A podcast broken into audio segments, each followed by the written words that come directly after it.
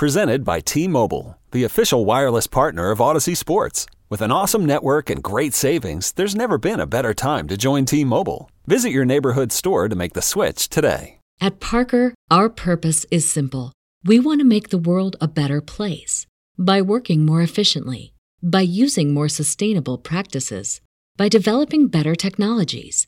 We keep moving forward. With each new idea, innovation, and partnership, we're one step closer to fulfilling our purpose every single day. To find out more, visit parker.com/purpose. Parker, engineering your success. Ladies and gentlemen, on behalf of the California Angels and the city of Los Angeles, on the occasion of Her Majesty's royal visit, please welcome internationally renowned opera star Enrico Palazzo. Yes, he's in the intensive care ward at Our Lady of the Worthless Miracle. You should have been pulled in the front, but they have faith in you. You should have been pulled in the pit, but they had faith in you. And you. Welcome to the latest edition of the Palazzo Podcast. This is our first annual Bozo Fest. That's right. It's a way for everybody to come together in the fantasy baseball community and talk about what to expect to happen in 2022. Opening Day Eve is here, and by now, when you're hearing this, it's very likely that opening day has begun. So we want to get as much on the record as possible from as many different voices who are willing to come on our show. We hope you enjoy this because it took a lot of effort to bring all of these people together for one absolutely stellar podcast. And we think we did a hell of a job. So get ready for a doozy of an episode for the Palazzo Podcast as we bring you the first annual Bozo Fest. Take it away, everybody! Holy shit, look at all these assholes here on one show at one time. We already started with one, two, three, four, five different people in the broadcast. Welcome to Bozo Fest 2022! Woo! Everybody! Hey! Looks like I'm. That looks awkward. Yay! Welcome into the show. This is just whatever it's going to be. Never tried this before. I gave the link out to as many people as I could think of. If I didn't give you the link for some reason, that's my bad. I did not mean it intentionally. I just kept spamming it to as many people as I could think of, and then I spammed so much that Twitter cut me off. Where it's like, oh, this looks like spam. You can no longer message people. So it's nothing personal. Get your ass in here. Find the link. I've got the shrimp boat captain himself, What's up? Mr. Boatlock. What's up, Graham? I'm in doing a draft. Just took Corbin Burnes at seven. Oh, Corbin Burnes at seven. Excellent. Uh, we got Joe Gentile. Joe, I have not seen you in forever. It's great to have you here on the show and you popping in, man. How you doing? I'm good, man. I'm just uh, hiding, hiding. Uh, I haven't actually drafted a fantasy team at all this year, so I got my first Really? draft. I have my first draft coming up uh, tomorrow. So No shit. That's what's up with that? What's the what's the story on that? Why is that the case now? You just Um, so less fantasy baseball, and I'll show you a picture. Less fantasy baseball, more baseball cards. Oh shit, you're getting into the trade game. Okay, I see you working. I see you working. Uh we got more to talk to. Mr. Doctor's here, Mike Carter, the legend himself. He is right on cue because we might have a deal going down with Taylor Rogers to San Diego. Oh man, that would be really intriguing. I've been I've been working all day. I I I was at school and working, and then I taught my graduate class from six to eight thirty, and I'm still in my office at work, hanging out with you guys for a few minutes until I have to go home and put kids to bed and then fall asleep, probably face down on the couch. So Hell yes, dude. Thanks for joining us, Mr. Doctor. We love you. Thank you for inviting me. I appreciate it. Are you kidding me? I mean, that's a no-brainer. Wow, dude. Uh, Matt Goodwin is here. Matt, welcome. Hey. You've never actually. This is actually your debut, technically, on this show, is it not? Yeah, I believe so. Thank you for uh, for spamming my Twitter, and uh, I came just to see what this is all about. I figure it out from uh, from this side of the booth. Who the hell knows? Of course, uh, the legendary Rick Poundstone, who is not on camera. Welcome to the show, Rick. Mr. Gopher, it's nice to uh, finally meet you and speak with you. And I, I have to credit you. Uh, you do a lot of amazing audio production, much like myself. And I just heard that new uh, Richard Pryor uh, drop that you just played there a moment ago from the uh, the slap incident. So, uh, good job. It's good to be here with everybody, and I'm excited for I'm excited for baseball, everyone. Keep my wife's name out your fucking mouth. Yes, that's Richard Pryor. That's right, Rick. Well done. Well done. Uh, it's great to have you, Rick. This is also your Palazzo debut. And Ty. Ty is here from the Dingers Pod. What's up, Ty? What's happening, boys? How we doing? I'm in a similar boat as Mike tonight. I've I've ran through the office. I played 36 holes of simulator golf, and now I'm here, and I got to jump to record hours after this. So wanted to Ty, come you look say like you're you look like you're ready to play poker. Hey, you know what? When you go toe to toe with Robbie Baseball, you have to be able to bullshit. So that is what I'm an expert in, and that's where I'm going after this. Sweet. Hell yes, dude. This is awesome. Uh, I, man, shit, I don't even know where to start here. Let's go back to Joe. Joe, you're not drafting this year, but who is a player right now? Give it to me. A player that nobody's talking about, or at least very few people are talking about, that will be basically somebody that's rostered on 15 teamers at the end of the year. Oh, do I do I say it? Do I say it, shrimp boat? Do I say Yeah, it, Mr. Captain? Yeah, man, you're you're clear to launch. I'm clear. I'm clear to launch. I think the season starts. How about. NL NL Rookie of the Year, Cooper Hummel? I'm, Oh. Didn't see that one coming. I'm put. I'm putting the uh, once once BetGM actually puts his name on the bet odds. I'm putting some uh, money down on that NL MVP, or not MVP. Sorry, Rookie of the Year. You know what? Give him MVP too. Why not? Wow, holy shit. Yeah, that definitely deserves a wow, dude. Damn. Wow, dude. Uh, Cooper Hummel, why? Why? Why? Give me one reason why. Um, he walks, he hits the ball hard, he drives it. Dude, I no I don't think people paid attention to how good his minor league season was last year.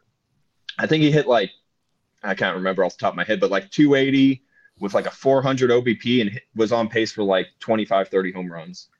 He, he's very he's a very solid safe pick at least is what I'll say. And the Diamondbacks seem to like him. Um Okay. the, the other the other guy we were talking about today that I really like, who I don't know, it's going to be up to if he gets a chance or not, is Joe McCarthy. Um, he absolutely mashes the ball, and he is a monster human being. His forearms are about the size of uh, both my legs put together. Whoa! Victory lap certified. There it is. We're locking you in for a victory lap already before it ever happens, Joe. I like it. Uh, Mr. Doctor, I know you have a busy life. You have a son who plays baseball that you coach. You also write about baseball, for those that don't know. He's a bullpen guru. Uh, Mike, what is one player that we should pick up now who will get us at least 20 saves this year that maybe we don't know about? that you don't know about? Well, you know, I think that's that's a tough question. I I, I think the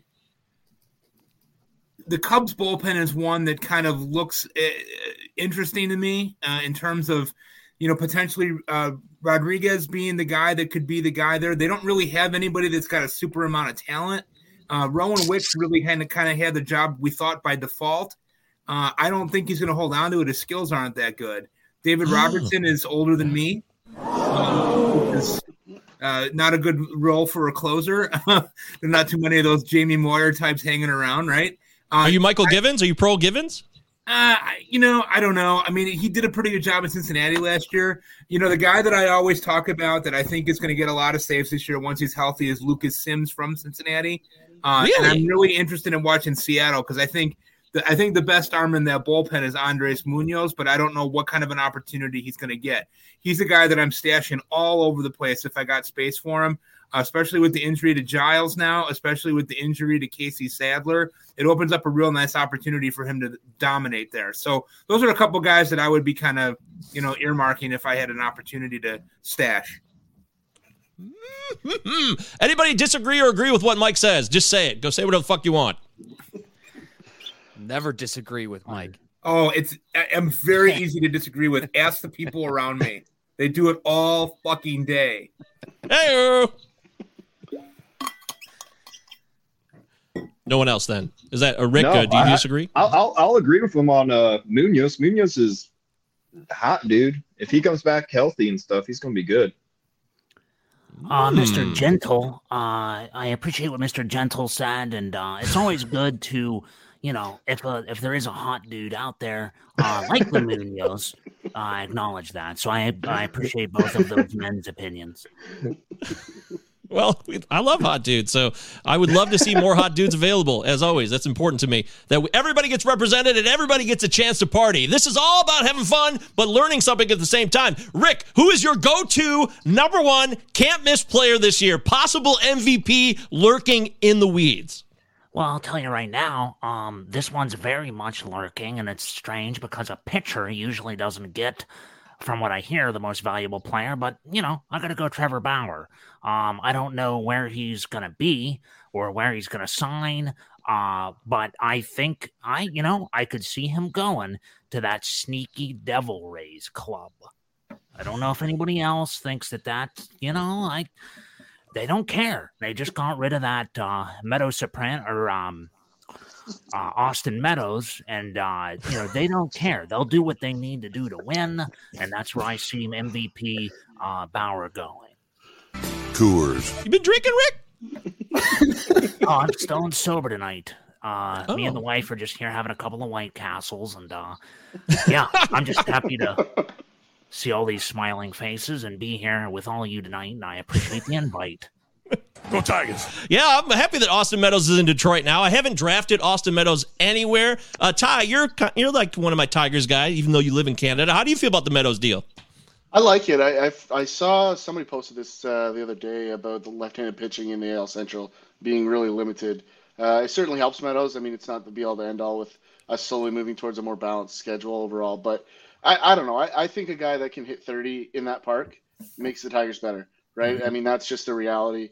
I, I like it for them. I like the reality is they don't really have a solidified first baseman, and I think that could be the play there. I don't know that it's necessarily a defensive ad. I think he squares up at the corner by the time we're all said and done. Yeah, I mean it's better than Victor Reyes. There's no argument here. I don't think anybody would disagree with that. Uh, Matt Goodwin, how much does Meadows' value go up for you now that he's in Detroit? Uh, I, I like the move for Meadows. I, I, I mean, I, I like the move better for the opportunity that it, it creates in uh, in Tampa Bay for Lowe. I'm real excited about about what he could he could do and and the opportunity that he's going to get there. So I know that's not the question that you asked, but that's the answer I'm going to give. Matt, you can say whatever the hell you want, however you want it. This is the Palazzo Podcast, of course. Two L's, two Z's on this show. Rick, I don't know if you're familiar Utah. with how we do things here. Give me two. That's something we say a lot. So, Rick, you could say two L's, two Z's. Go for it. Come on, Rick. Uh, to, uh, uh, two, uh, what? Uh, two L's, two Z's. Yeah, I knew you could do it. That's my man right there, working it hard. Thank you, Rick. We appreciate your participation. Uh, yeah, the wife, very supportive. She's always, she's probably next to Danielle Salinger, maybe the finest, most active wife in the fantasy baseball community as far as partnership goes. Uh, Leanne hates baseball. She she doesn't hate it. She just give a shit about baseball, so she doesn't really engage with me in my But I've fantasy met baseball her world. directly, and she is a very cool lady. You are a very lucky man. She's wonderful. I met her in Arizona at first pitch. That I is true. say- She definitely is. Oh, you My wife has no idea what I do, so um, she doesn't care. She just, she's glad that I'm not speaking to anyone in the house when I'm engaging in fantasy stuff. Her famous quote all the time is, "You're good at fantasy because you're no good in reality." I think Katie, I think Katie Carter is right on that one. That's a good one. I like what I'm hearing. On a She. I want to meet her. That's way overdue, by the way. I need to meet her. Uh, JBM's commenting here. You guys can all comment in the live stream if you want to ask any of these faces a direct question. This is your opportunity to do so. Good evening. I came across your podcast just the other day. Great content. I'm new to fantasy baseball. Third year, second full year, coming from the Mount Rushmore state. All right, fucking Dakota in the house. How about that? Pretty sweet. It's better than being from Illinois. Nobody knows when to talk because there's too many goddamn heads on here. So I'll continue to direct the traffic. It's a lot easier. Uh, fishboat, fishboat, fishboat, boat lock. He's drafting right now, so he's kind of consumed with his current draft. Uh, I would like to ask Joe, who I haven't seen in forever. Joe, at this point in the season, is it really possible to get any edge going into the first week right now because nobody really knows what's going to happen but there's so many rosters that have been drafted i've got 20 rosters that i'm staring at trying to think hey should i pick up this guy right now can you drive yourself crazy overthinking the pickups here with the waiver wire now being available for most fantasy leagues? Oh yeah, I, I think uh, you can especially get too cute with it. Uh, I think in years past, I often had my guys that I was set and dead locked on that I wanted, and uh, it really hurt me. I I remember, uh, oh, what was it, 2019? I I, uh, I decided that I was certain Peter O'Brien and Pablo Reyes were going to hit that year. They're going to be starters and be just fantastic, underrated players, and uh, yeah, that one really hurt me. I also the other guy. There are three players: Reyes, O'Brien, and Dylan Moore. Now Dylan Moore had a good 2020, but it was uh, it, it really hurt my rosters not having like good depth pieces there. Yeah, that's true. Uh, right now, this Taylor Rogers deal could be fucking things up for everybody. So if that happens, I had Taylor Rogers. I drafted him back in October. In fact, when I did like my very first draft after the season ended, and I was thinking he would be the closer. But I remember some people telling me he might get traded, and now whoever said that to me could be right. One thing I love in the first first week too, guys, uh, head to head in points, five out guys, trademark pending, right? Garrett Whitlocks, uh, Garrett Richards, those guys, free wins, right? They're gonna get little extra innings like mini starts, right? Those are great ways to sneak some extra value in that first week. Love that stuff. Mm-hmm. Collin McHugh. Garrett- Oh yeah, Jalen Beeks. let's keep it coming. Those are those are the guys. I'll say Garrett Jalen Richards Beeks. kind of scares me. Um, I think Captain was in the message with Ryan Venasio, and I was messaging him while I was at spring training. Garrett Richards was pitching to, I think it was a high A team, and he ended up giving up, I think, eight runs in two innings. That's hot. That's I was good. like, That's not what you want. That's I was that's- like, that's holy hot. smokes! You know, you know what I actually like for him end of season. I think he closes and saves the most games on that team. He could On. Texas, Yeah, like he's got the frisbee, man. Like that place, right. If you can just come in and throw the hammer, right? And he's never done that. Like he's never been isolated to that in his career. Like I, I love him for that transition this season. he's just got I mean- his his fastball so weird because it's the spin direction's almost like straight noon, and so you think it would be high rise, but it it works more like a sinker than a four seam, and I'm like, I just don't understand it. I gotta get like a one of those. ballpark plays too, right? Like he's got the ballpark advantage there as well, right? So like I, I just think a really underrated piece because everybody has that what did he used to be mentality instead of what can he mm-hmm. be. It's I love those guys. We call him T post type, right? Like that's that's the guy that we love to bite on. That's Yeah. that's Big a time, big time. it, there's a lot of different possibilities that could end up working out there. I've drafted Richards in a couple of places too. I'm in a I'm I'm in a reliever only league, and I drafted him with one of my reserve picks. So I thought the same thing. I'm like, this guy could really kind of come on come into his own there. I mean, if his only competition, Greg Holland is another closer that I think is older than me. So, I mean, it's another situation. Wow, where- dude. you know, I mean, it's wide open. Jose Leclerc is laying there in the weeds too in a couple of weeks. You know, so who knows? Yeah, agreed. Well, hey, we got a new member though. We got to say what up to Lil Cheesecake. Art is in the house. Welcome to the show, Art. Meet Ty, Rick, Matt, Mike, Trippo, Captain, and Joe. You know all these fools probably. I, I know a couple of these people. They've been on our show. That's for sure. Glad to be here. Glad to uh, to kick off opening day. Seems like uh, I, I got to get on a stream the night before opening day every season. It's going to become a new tradition for me. That's And I hope we I hope we break the record. How, how are we doing on, on our record? Do we know what the record is for most analysts on one episode at one time? I don't think we do. I don't think we have an official record keeping on that, but you know, it's still early. Who knows where this thing will go? I know a lot of people that I hit up are drafting tonight. Obviously, Graham is drafting right now, but there are several people doing. Uh, there's a main event that's going on right now. I believe Bloomfield was in that, and maybe somebody else, and then some other big money one right leagues. now. Yeah. Oh yeah, Yeah. Can Well, I ask? Uh, this is Rick Poundstone. Can I ask the uh, the cheesecake gentleman where did the nickname come from? And um, now I guess that's pretty much it. How'd you get named Cheese Cheesesteak? cheesecake. Cheesecake. cheesecake. Yeah it's my rap it's my rap alter ego which which came about from um someone on twitter said your rap name is lil plus the last thing you ate and it happened to be cheesecake. So i've been dubbed little cheesecake ever since then and and, and i think it fits. I, I think it's it sticks. I love it. I love it, Rick. You got to get to know Lil Cheesecake as much as you can. We got a new guest, another one, the king himself, the ombudsman of fantasy baseball, the one and only baseball pods in the house. Let's give it up for the man. We love you. It's so good to see you. I haven't feel like I haven't talked to you in a while, so I'm really glad you came on the show. I'm, I'm here for the bozos. yes. Yeah. Well, thank you for joining the first annual Palazzo Podcast Bozo Fest. There you go. That's a greeting just for you, Chris. Uh, actually, you're just in time, Chris, because we have a question. I want to hit this question up about Mickey Moniak. This is from Anthony Fedora. Is he a starter for the Philadelphia Phillies this season and an over under ballpark on games played? We'll start with you, Chris, then we'll go around. No. He's not a starter, That's- and he's going to play 50 games. There it is. That's a. Is there something you don't like about him? You think spring is all bullshit? Is that basically what your contention is?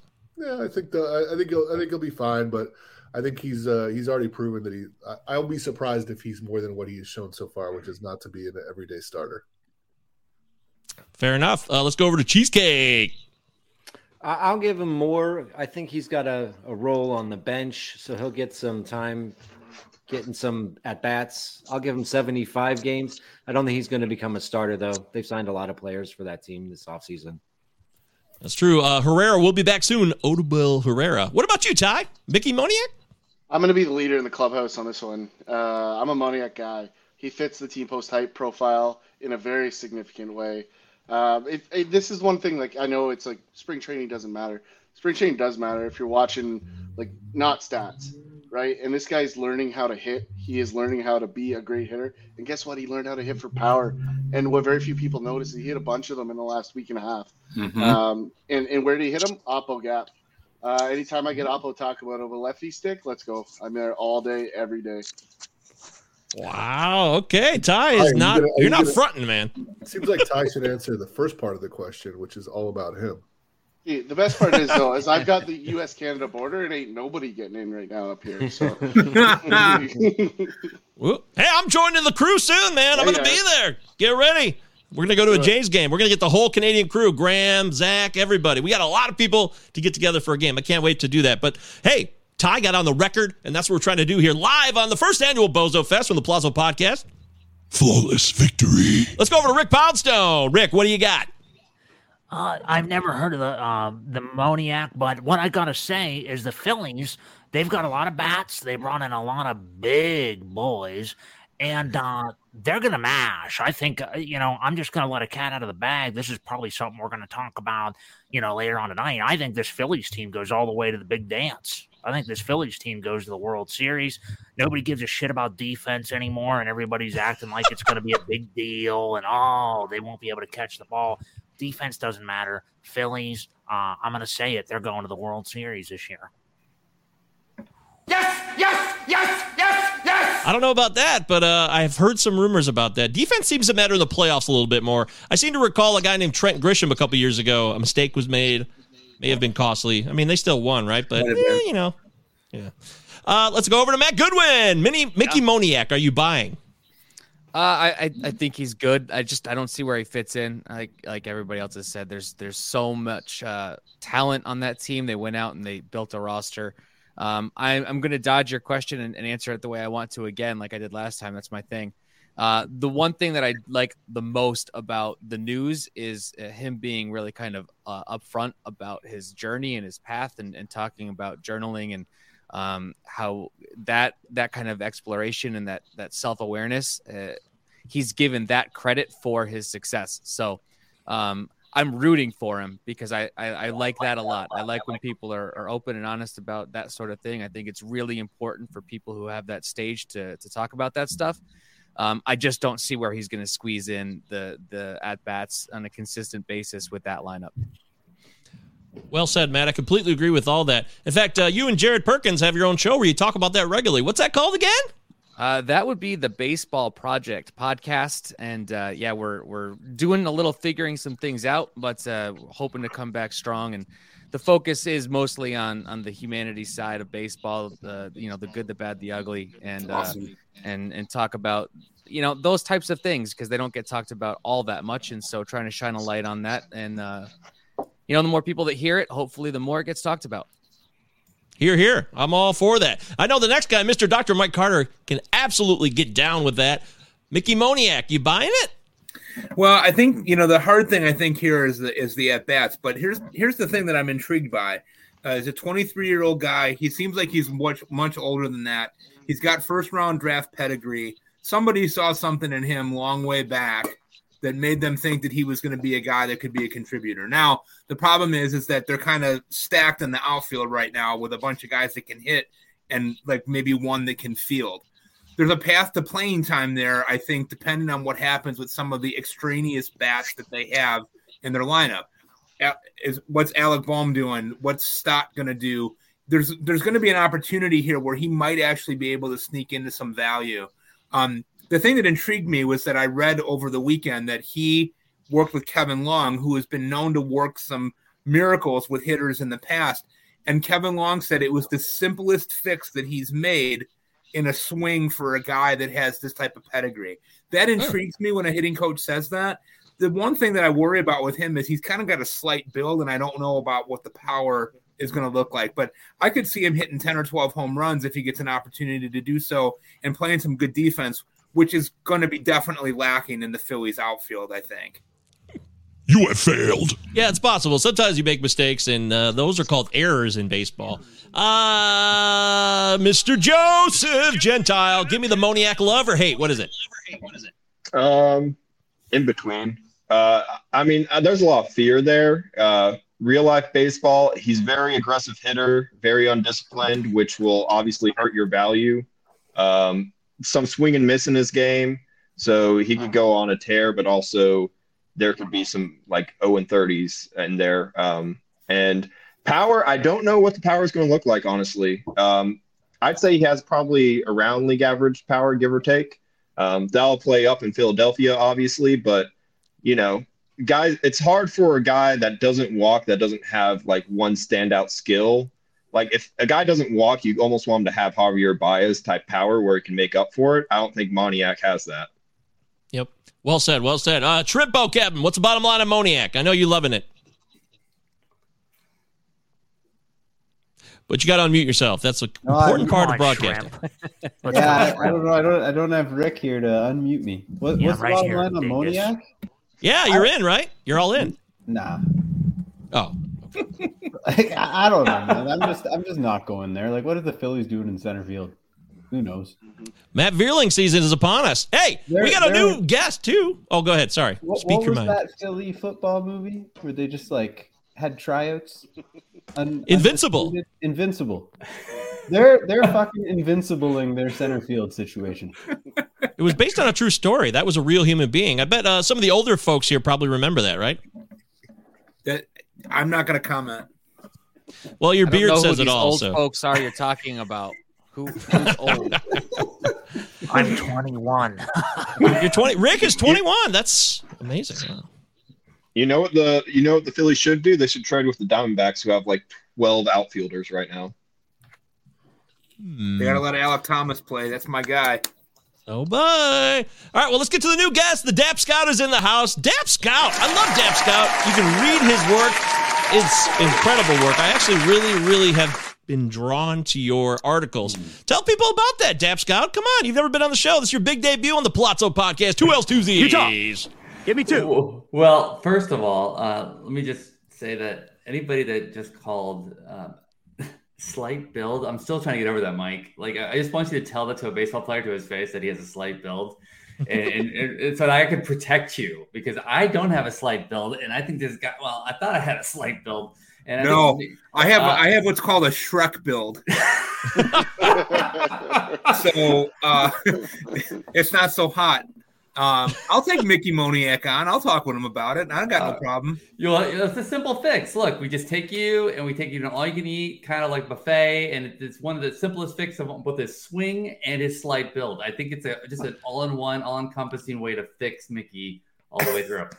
All right, wait, wait, wait. Breaking news. Hang on. Wait, wait. I got to jump in here. So I got a new person who wants to pop in. Uh, Mr. Doctor, did you say you had to go? Whoever yes, first I has- do. That's a great timing. Hey, you guys, thank you for having me. Really great chatting with you all. I'm gonna hop on when I get home, but thank you all for all that you guys do. You guys are amazing. Thank you.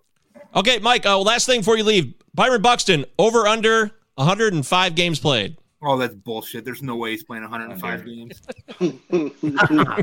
Not a chance in We'll- hell. Not a chance in Spoken hell.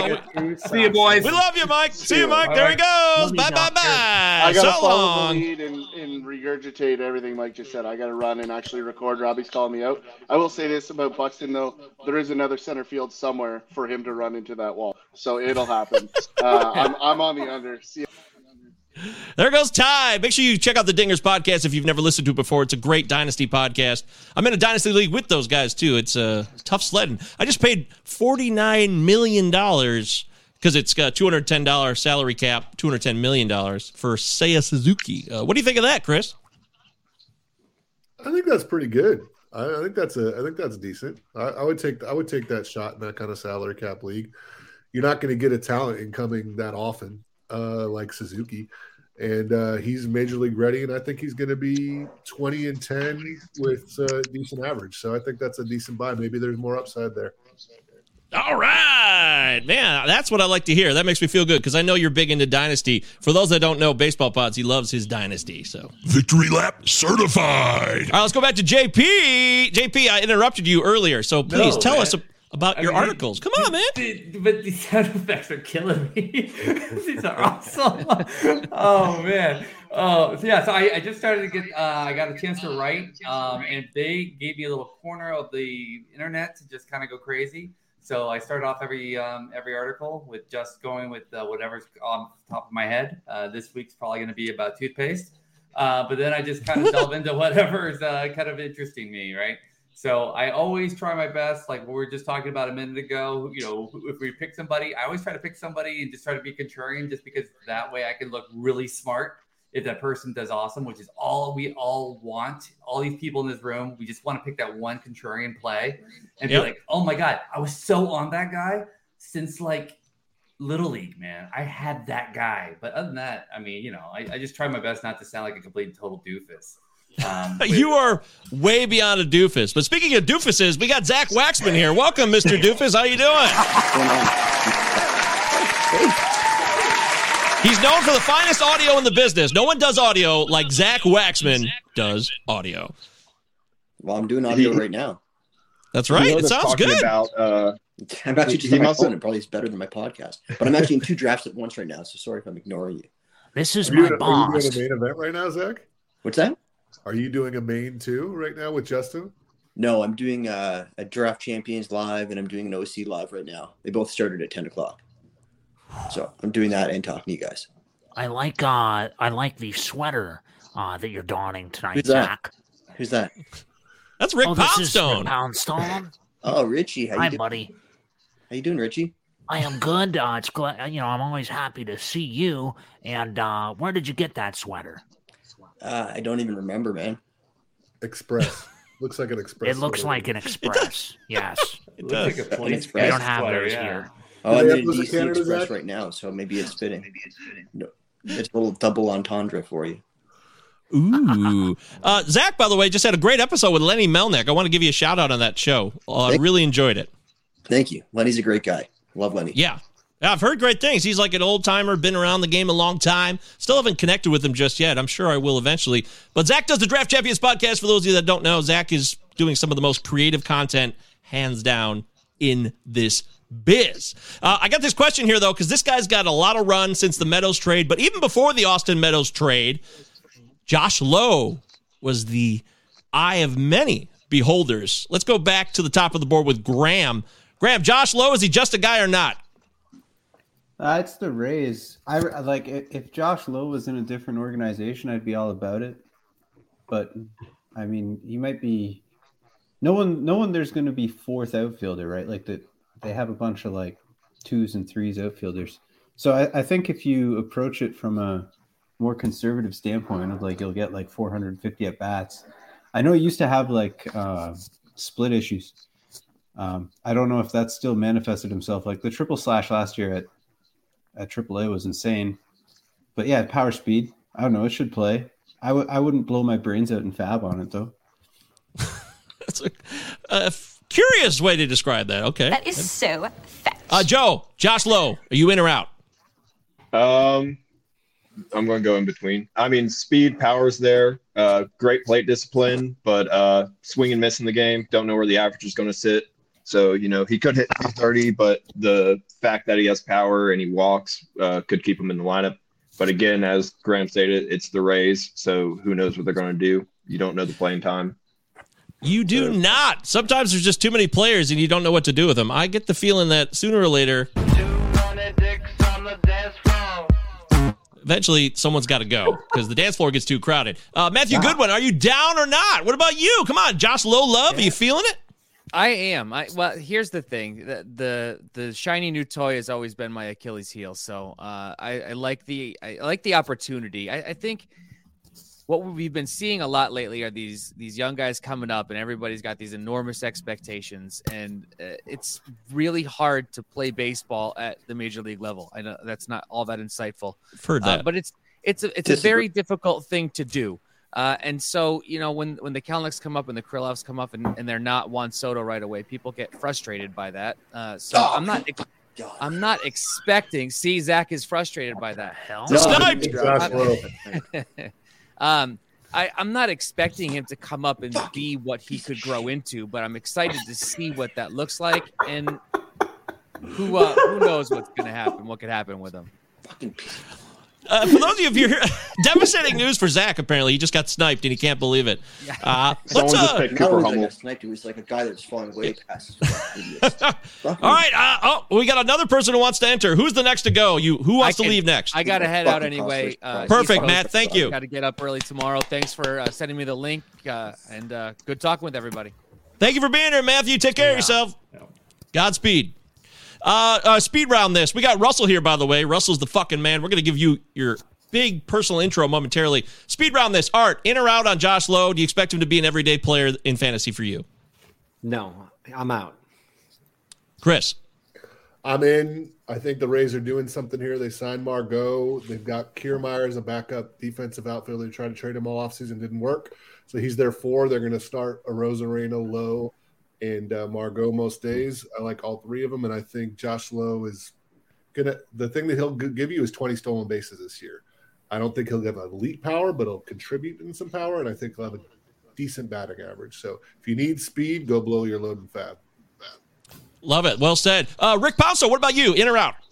Yeah, I uh, the comment from the gentleman asking the question. I don't know that he needed to call him a jagoff, but as far as um, the player in question, Mr. Lowe goes, hey, he couldn't even beat out uh, Kevin Kiermaier on the roster. So I no, I'm not a fan. By the way, uh, he was actually referencing the show Jag, which you are a big fan of, Rick. Remember? I have seen that program with Maggie. Yes, we watch that, you know, every couple of nights after dinner time. Yes, we That's do. right. That's what they do. Uh, JP, Josh Lowe, is he going to be on your roster this year?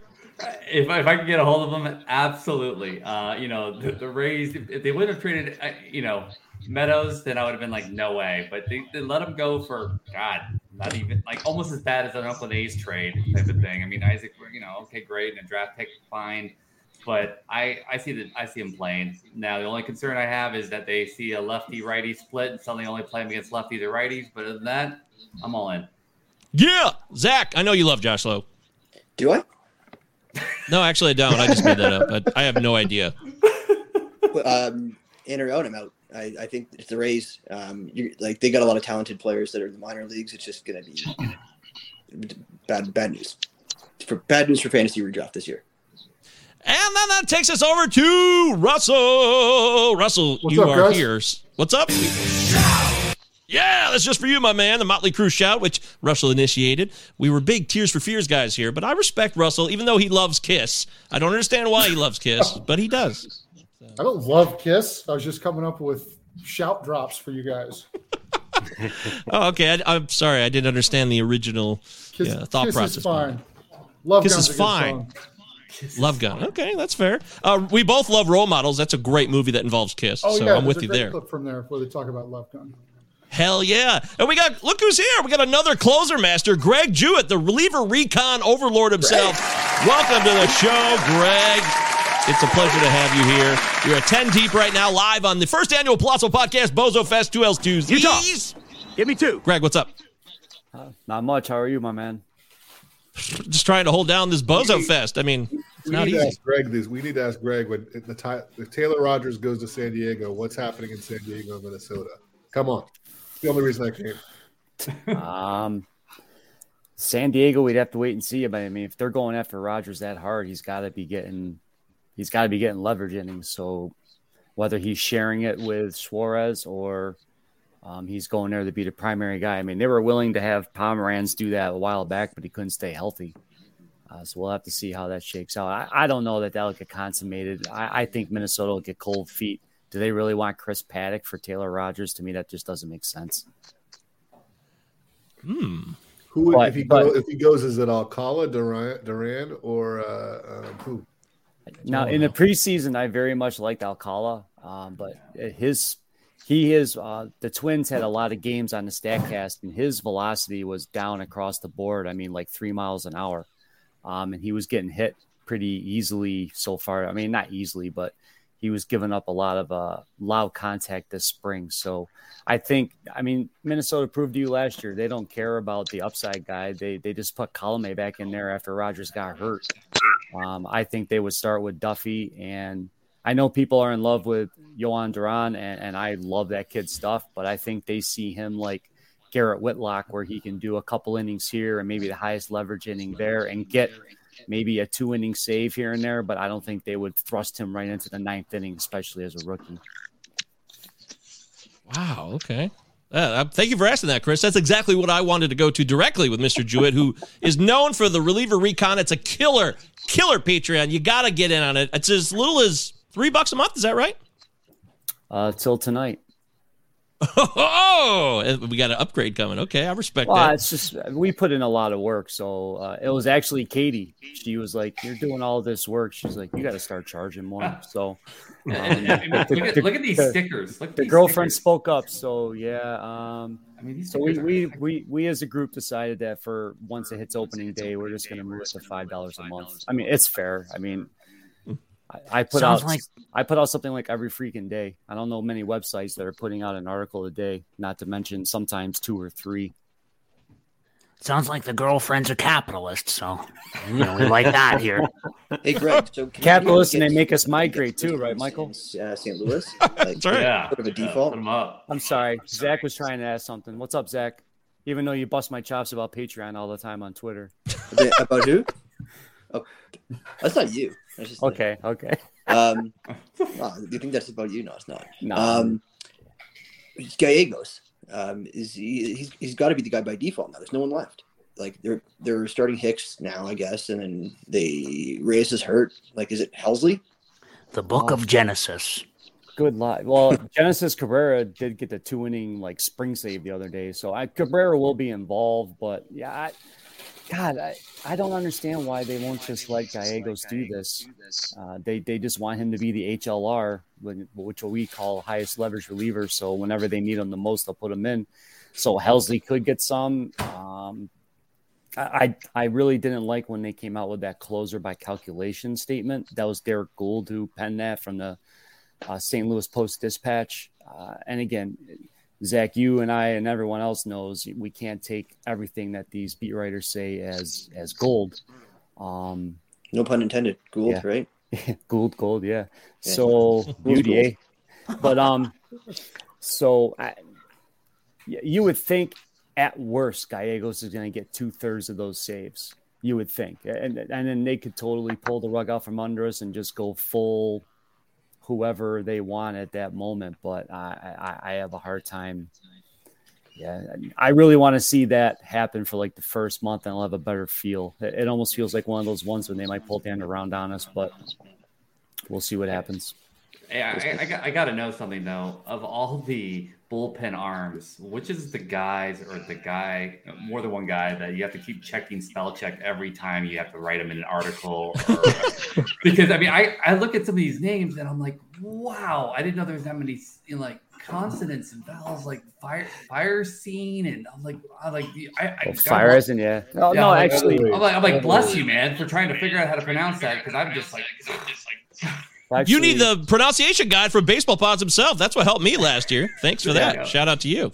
Yeah, say Jhoan Duran had a thing on Twitter so he he pronounced his name. So I caught I picked that one up from him himself. Nice. But I have to remind the guys that a lot like Andres Munoz has the has the backwards Yeah. on the e, and then the and the other I, I don't know what it's called, but the other over the, The end. Enya? So Yeah, yeah. I I have to go in there and fix those every so often. But yeah, um, yeah, it's it's not I, from doing it so damn often. I just do it by default. It just becomes second nature. But um, especially because I feel like the charts the charts haven't been too bad yet. But once everything starts happening tomorrow, uh, there'll there'll be some movement in all of those areas. It just I'll, I'll- say though, when I did launch the Patreon, I was like, "Oh, what a what a move! I'm going to be the man." And then the lockout hit, and I'm like, "What a jackass!" But luckily, uh, luckily things are settling in. So uh, I we we passed 500 subs, which my goal at the beginning of the season was 250. So I was Wow. obviously uh, setting the bar too low. Uh, but yeah, thank you. Yeah, it's it's just been overwhelming. I just can't. It it just validates because I wasn't happy at one place I was writing for, and I quit, and and now I'm making double what I would have made for that site. So it just You call it up, and it, you're working for Michael. I get it, and you know he's he's he's, uh, he's awful to work with. Um, so no, I, I get worked it. for a company that was more worried about trying to be entertaining than putting out content. Hmm. Is that a slap in the face to this show directly? Absolutely not. We like your content. You're I gotta entertaining. go. I gotta go, guys. But uh, if you want a reminder of why you love baseball, check out Julio Rodriguez's phone calls to his mom and dad when he got the call. It's uh, all over uh, Twitter timeline. You can look at my timeline or like. I haven't seen that yet. It's amazing. It'll remind you of why we love this game so much. So, Where's Chris, that? that's incredible. Rick, Rick, Rick thinks That's all that stuff is staged. Get out Yeah, of here, Rick. Uh, Chris, uh, uh, thank you so much for being here. I love seeing you, man. Uh, I wish we had more time together. I do want to know rookie of the year in the AL. Is it Julio or Bobby Witt or Torque or someone else? I got to go with my man Julio. I got him on all my fantasy and dynasty teams, and he's he's a joy to watch. And I think I'll, there's this is going to be a great year for rookies, and uh, I think that's uh, that's going to be fun. So I just I just love watching the guy play baseball. He plays it with this pure joy that uh, just reminds you like when you were a kid. So I'll take him. Victory lap certified. Thanks, brother. Take care of yourself. There he goes, baseball pods. If you don't follow him on Twitter, then you clearly don't understand how fantasy baseball works because he supports so many damn shows. It's fantastic. Mm-hmm. All right, we're live here. We got a great crew rolling along here. Hour one of the Bozo Fest. Opening day fever. Man, who's stoked? Russell, how fired up are you for opening day tomorrow? I'm pretty fucking stoked. I'm gonna be sitting at work watching TV, watching baseball. Where's the energy? Come on, man. Fuck. My boss is actually on vacation, so I can just sit around and watch baseball all day. Nobody give me shit about anything. Love it. I'll- I get to get into the office tomorrow and spend the first two hours setting lineups for my 22 draft champions. I love it, man. Russell's the best. Russell's always supported our show since the beginning. And uh, he also has his own website, armchairroto.com. It's Where's fucking awesome. Is it not? Have you guys ever checked it out? Has anyone else ever been to Armchair? Doing it now. Because it's really good. I've looked I'm at gonna his uh, projections. Ooh. I have read some of uh, Mr. Russ's material, and I very much enjoy it. I think he's a gentleman, and uh, I might even say a scholar. Thanks, Rick. Right here. You're a sweet man. Uh, I want to do a quick uh, rapid fire here on the National League, real quickly. Will CJ Abrams be an impact player in 2022? Speed round. Let's start with Greg Jewett. It sounds like he might be a platoon. Now they did not send him down. Uh, impact. Uh, I think he'd be okay. He had a nice at bat against Hendricks, but I want to see more of him. I don't know if the power is for real. Russell. What's up? I wasn't paying attention. What was the question? well, my, my name's Michael Govier, and this is the Palazzo Podcast, two L's, two Z's, and we're talking about Utah. Give me two. CJ Abrams, will he be an impact player this season? Yeah, sure. I mean, I'm not gonna I'm not gonna pay the fab price it's gonna take to find out. But um, yeah, why not? Okay. Zach, are you in? No, probably not. These rookies, everyone's got wants these rookies. I don't know. I'd, I'd rather just at this point he's going to be too expensive. What do you say to people that paid $88 in fab for him this past weekend? Eh, Eh, probably not much. I don't know. Um, I think it's like at least you didn't spend ninety one dollars on um, Jordan Hicks like like we did in the tag team league. That's what I'd say to them. that, that was Mr. Yes, that- Carlin. Well, it was both was of. Mr. Gerlin. We both we we both agreed on that. Yeah, there there was no indication that. I mean, they said that next year, there everything said next year they were going to try and stretch him out and make him a starter. I mean, a- as you alluded to on Twitter today, he had three outings, one inning each. His last outing, he was supposed to go two innings, and he didn't have any command and couldn't even make it to two innings. I, I, I can't see this going more than a month. Either health or performance is going to put him back in the bullpen. He's going to get hurt. Yeah, it's yeah. There's no way he, with his motion. There's no way he can last as a starter. I just I don't even know how many innings they plan on letting him go as a quote unquote starter. Like Hmm. maybe he's just Jordan an- Hicks. I mean, Maybe I he's a loser. Maybe he's life's his, terrible. In his Maybe first he's start, depressed. what do we plan on? Two innings? yeah, I guess. I don't see how he can go much further than that. So yeah, that's So anybody who's picked up Jordan Hicks is making a mistake if they think he's going to be the closer, right? Right now. But even the rest of the year, I'm looking the whole season. Is do you see a point here, Greg, where Jordan Hicks becomes the closer this year? They said there won't be one, so I'm gonna have to take them at their word. Okay. Fair enough. They've, they've gone out of their way to say that they that they don't want one. I mean, the manager's saying it, the front office is saying it. They said it in the preseason before they made any additions. They they made it very clear.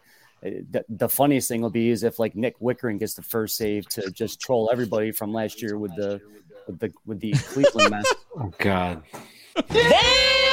I would love to see that. That would just be hilarious. Uh, okay, so I want to jump in real quickly. Anthony Fedora says two big predictions. You guys can comment in the live chat if you so choose. And anybody who's uh, not familiar with audio, if you can mute your speaker so we don't get feedback, this is a general rule for everybody. If you have headphones, that helps too. Uh, two big predictions from Anthony Fedora. Byron Buxton will win AL MVP, and Robbie Ray will be a base on balls machine. Won't even be a top 50 pitcher in 2022.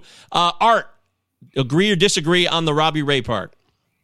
I, I think I disagree with him. I think Robbie Ray has has set a new floor for him. I don't think he's going to reach the ceiling that he reached last year, but I think his floor is is going to keep him in the top 50 pitchers, definitely for the top for for uh, 2022. I think he'll probably still be back in the top 20 this year as well, especially with those K numbers he's going to put up. Joe Gentile, Robbie Ray, is this prediction by Mr. Fedora accurate? Um, I'm gonna say. Uh, I mean, Robbie Ray's an interesting one to me. Um, his, his pitch characteristics, I think he gets a lot of help because he's a left-hander. Um, if you look at his pitch movement, it's not really that impressive. So I I've basically been staying away from Robbie Ray, not even just because of uh, the uh, the walk, the risk of walks, because I just don't. It doesn't make sense to me, so I'm going to stay away. I know he's been a strikeout machine in years past, but I, I just I would stay away, me personally. Shrimp boat, Robbie Ray, a total bust this year? To- uh, no, total bust going way too far. I, I think I think like where he's going, especially in 15s, like I, I think I've got him in like fourth and like sometimes the fifth round. Like when he drops the fifth round, like that, that that's a crazy deal. Even the fourth, like he's he's got strikeout like 200 guys, like easy. Like Hmm. your ratios might give back a little bit from last year, but like for the other guys going there, like you got, I, like I'm not dragging the good name of Freddie Peralta through the mud, but he's going a lot higher in mains. But like, are you getting the same volume there in Peralta? I I like Peralta, but like, yeah, Ray, Ray's a horse. He's going to throw a ton. I, I think he's fine. By the way, Phil Dussault verified that he loves Freddie Peralta today on Twitter. So everybody who read that, who has Freddie Peralta, probably hug themselves or high five somebody because they have been validated by the king himself, Phil Dussault. Victory I- I lap just picked Freddie Peralta in the certified. Draft I'm doing right now, fourth round, 42nd overall. Oh. I took him in the main event. I'm all about that. I'm all about that. He's my number one SP. Uh, Rick Poundstone, are you in or out on this Robbie Ray talk about being a total bust this year? No, as far as Robert Ray, I mean, he came out and had a Cy Young season last year. Now he goes to an even what I hear is a better ballpark for a pitcher. So I'm going to say yes with that. And I also wouldn't mind hearing the other gentleman's thoughts on this. But as far as the other question about Brian Buxom, I don't want to hear his name again. I am so sick of hearing about this guy. He is being way overdrafted. No, he doesn't play 100 games. I saw somebody, some dum dum took him uh, in the beginning of the second round the other day. Dude, I, I I'm out on Buxom. JP, are you in or out on this Robbie Ray bust?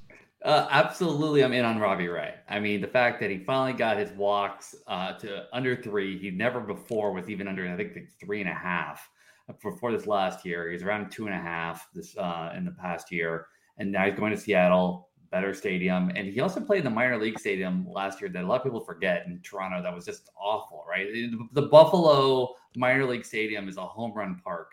So the fact that he gets now a much bigger park, the K's are there. I mean, he's not, he's, you know, third round price. Heck yeah. I mean, I'm all about uh, Robbie Ray. I got him almost on every one of my teams. And Byron Buxton. And Byron Buxton, God, I look, I want him to play, but there's no way. There's just no way. He's just he's gonna hurt himself coming out of an Uber. He's gonna for he's gonna get a fork in an eye. Like he's gonna find a way to get a spork and like just just something random's gonna happen to that poor guy. And I'm gonna feel terrible. But the guy's amazing. He's like the guy you play with on the video game. You turn the injuries off, and then somehow, like you know, he hits like 150 home runs and has 150 stolen bases. You're like, oh my god, that was amazing. But then you put the injuries on, and like, oh look, Wayne Gretzky's head's bleeding. Like it just doesn't work. So you just. I got a question. I got a question for Rick. Rick, can I ask you a question? Yeah, bud. Since when did we become better at predicting injuries than predicting stats? Uh, when you say we, Well, I you. don't. Well, you. Me? Yeah, you. I mean, hey, I'm just. Are you? Are is this about the Buxom? Yeah, it's about your boxing. Yeah. I just don't see. Are you trying to tell me that you're an advoc an advocate for uh, uh, Brian? Do you Are- think he's going to be good this year? Yeah, I like Braun. I like Braun Braun. No way. All right, I got to jump in here. Time out. Time out. All right. Uh, some of the newcomers here are coming in. I got to kick somebody out who first joined up. Who wants to lead next? Yeah, I'll take I off. gotta, Perfect. I gotta wake up to go to I'll- I'll work. take so off. Everybody who wants to leave, get the fuck out. Go ahead. Just leave. We love you. Thank you for being on the first annual Palazzo Podcast Bozo Fest. It's been a pleasure to have you here, but we still got this crew. Not everybody had to leave. Shit, that was a little too much. But we got a guy here that I want to welcome to the show. It's our great, distinct pleasure to have the one and only Nick Pollack. Woo! Welcome to the show, Nick. This is your, uh, oddly enough, your Palazzo Podcast debut. It is. It absolutely is. What is happening? What did I stumble into there? That was that was amazing. Uh, Yeah, I have know. no idea. And this was. I mean, I'm just excited. Uh, Jasper Springer, how's it going? Going great. Just had my final draft, and it's like I wish all my drafts could be done these days because I just feel so secure about everything. And we all did this. We all drafted like a, a month or two ago. We did like TGFBI and all these other leagues, and it's just so different now than it was then. Uh, so I'm ready. We got this. We got baseball tomorrow. Uh, Oh my god! How We're can, here! how can I get your camera? Like, I, I want your camera because, like, you look like, Oh. like some MTV, like America Top Yeah. 40, like some amazing studio, I- and like some. I got- like, wow. I got a DSLR though. I I I I yeah. I- I, spent I- something. it's Uh, annoying. Yeah, yeah. I uh, wow. Just gonna just, Yeah. I'm just gonna throw that out at us. Okay, got it. All I'm right. sorry you asked. I don't know. Wow, you could have just been like humble about it, but no. I- I know like, that, like, DSLR. I- I feel your guilty face. about it. DSLR Like, in your face. It's one of Go, those things cool, like no. I look at it No, and man, I go like, fine, I don't cool. need this. I don't I'm need this gonna- I'm thing. just write notes. But I'm gonna, you know what? I'll do this and I'll I'll get a DSLR. And I don't vacation. I just live Yeah, no, here you get- all and the time. You have hair product, and that's great, and that's awesome. Man. Oh God, no! You think this is hair product? This is No. like oh no, it's genes. I'm sorry. Cool, you get to rub them in the Juka jeans too. That's great, Nick. good hair.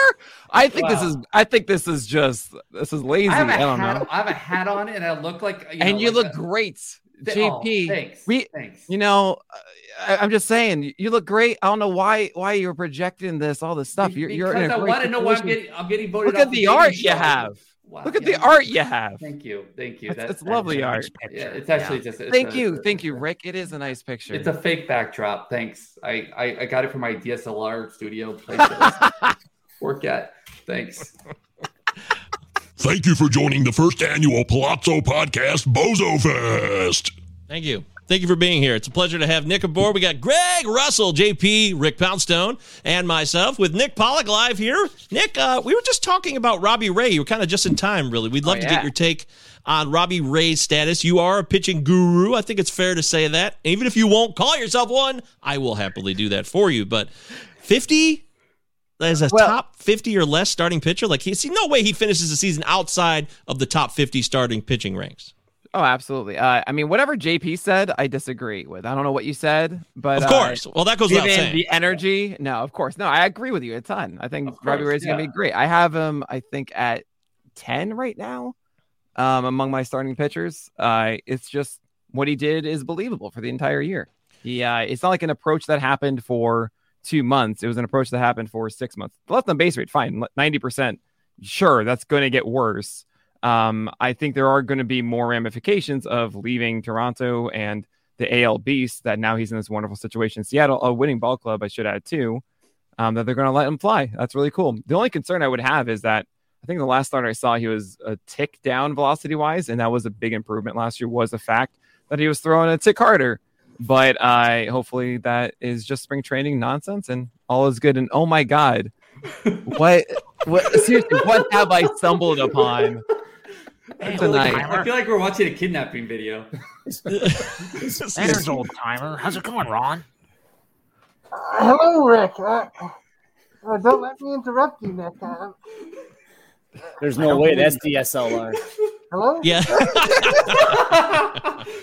Come on, Nick. Why don't you give a DSLR away on you know? What the does that mean? Uh, what's up, I- Grandpa Ron? How are you?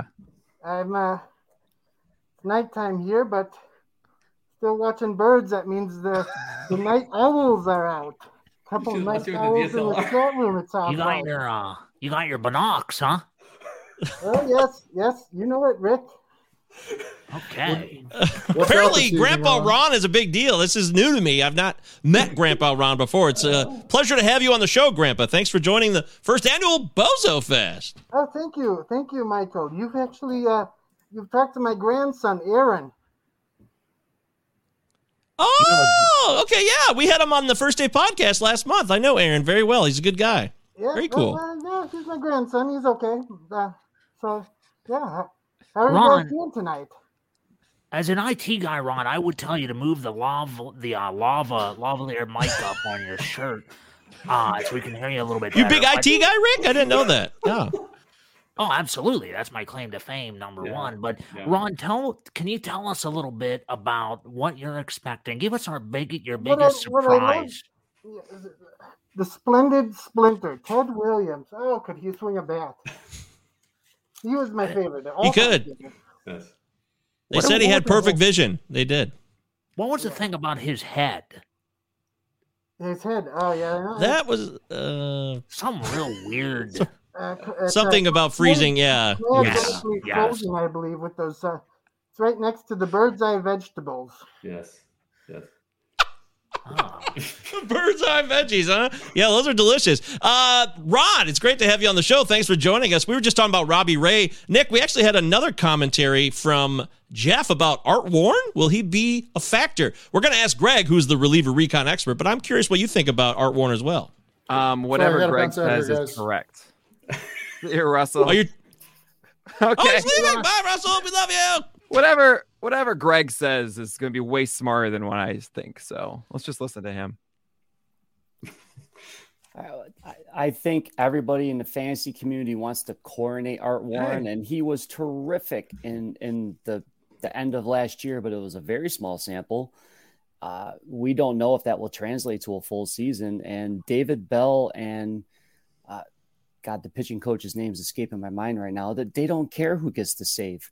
I mean, last year Lucas Sims, after he came back from his injury, I think he had a ridiculous like 30 something plus K minus BB rate. And they were giving saves to Mychal Givens, who I think had a 14 to 12 K to BB over the last two months. they don't care. They don't care who gets the saves. They don't care that somebody wants to coordinate Art Warren.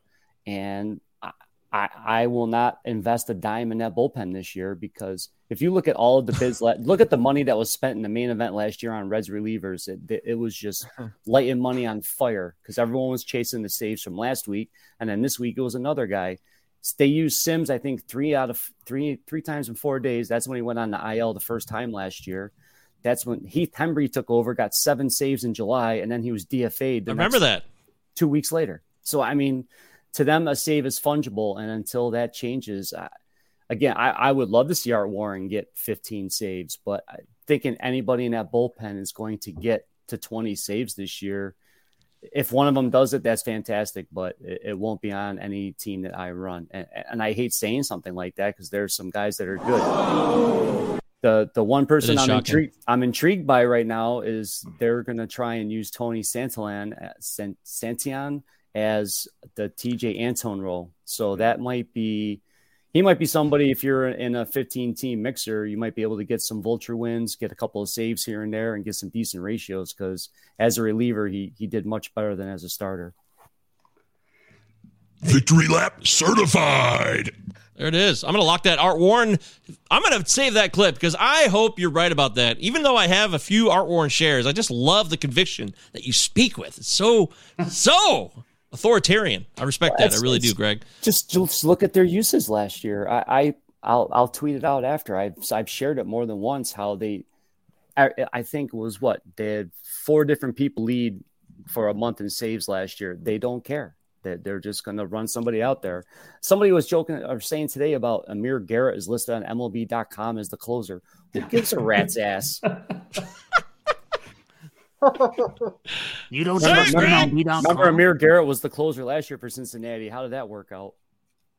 Uh, I feel like it wasn't great. That's just, you know, my I might have PTSD from that. I don't know, but it does feel like he wasn't that reliable. I mean, there's so many closers out there in so many situations where we just don't know what's going to happen and you can't gobble up every single player, right? You can't have every one of these guys on your roster. It, just, it gets very confusing at a certain point. So, Greg, that's why reliever recon rules. Uh, JP, what about you? Are you excited about Art Warren this year? I am only excited if Greg is. Um, I only go like honestly, uh, this is uh, this is this is exciting. No, I am not excited with anything to do with the entire bullpen. That bullpen, set it on fire, run it outside. Just no, just I, it's it's up there with non DSLR cameras to me. It's just awful. Like you can't Mm. even use it. It's not Uh. even like you, you just don't even you don't even talk about it, right? Like it's like your grandmother coming for Thanksgiving. You talk, you say, "Hey, grandma, where's my DSLR?" And she's like, "What? I'm so sorry, I didn't bring it." Then leave her outside. Just typical. Yeah, I feel like yeah, we're all losers if we don't have that deal. Uh, sorry, That, that should be uh that should be my team name. Is like Grandma brought me a DSLR. there you go. I would like that. That is awesome. That is so fetch. Can I? Can I? Can I just? Oh, sorry. Go ahead, Grandpa Ron. I- Grandpa Ron, do- please. I do have to run. Oh, Uh, I Oh, to give, Oh, it's good that you run at your age. Yeah, it's incredible. It's past your bedtime too, Ron. Is there a always tufted fresh, titmouse plenty of vegetables, and uh, you know, keep up, uh, keep keep the vim and vigor going. Uh, I want to make a World Series prediction quickly. I think I like the the Milwaukee Brewers over the Toronto Blue Jays. Yeah. Let's go. I like what I'm hearing. Victory lap certified. Uh, thanks for having me, and I hope you all have a great night. Ron, thank you so much for joining the show. It's been a real pleasure having you here. Take care of yourself now. Get those veggies in and get your rest. Tell the missus I say hi. Oh, yes, please do. Give our best to your uh, significant other. We are live here on the Palazzo Podcast Bozo Fest. It's the first annual Bozo Fest. It's opening day eve. Utah, give me two. Oh, Ron, I don't. Th- there you go. Yeah, there you go, Ron. You figured it out. Uh, we are live here. We got Nick Pollack, Greg Jewett, JP. I just call him Dap Scott. I'll always call him Dap Scott. I don't care what his real name is. And of course, the legendary Rick Poundstone, who's been in the business for decades. He's an IT expert. And if you have any questions about IT, please feel free to drop them in the live chat. I want to drop this one in. I'm excited, by the way. I'm so stoked for opening day. I know we had a couple postponements. I hope there's no more. As a Detroiter who lives here in Michigan, the weather for our opening day on Friday against the Pale Hose doesn't look great. I think it's like 40 degrees and uh, rain. So we're hoping that that game will be played. But uh, you know, there's 162 games coming our way real soon, and I'm very excited about that. We had uh, Bill Brasky ask about Mitch Keller or Jesus Luzardo. I'm going to go back to you, Nick. You are, you know, the pitching guru.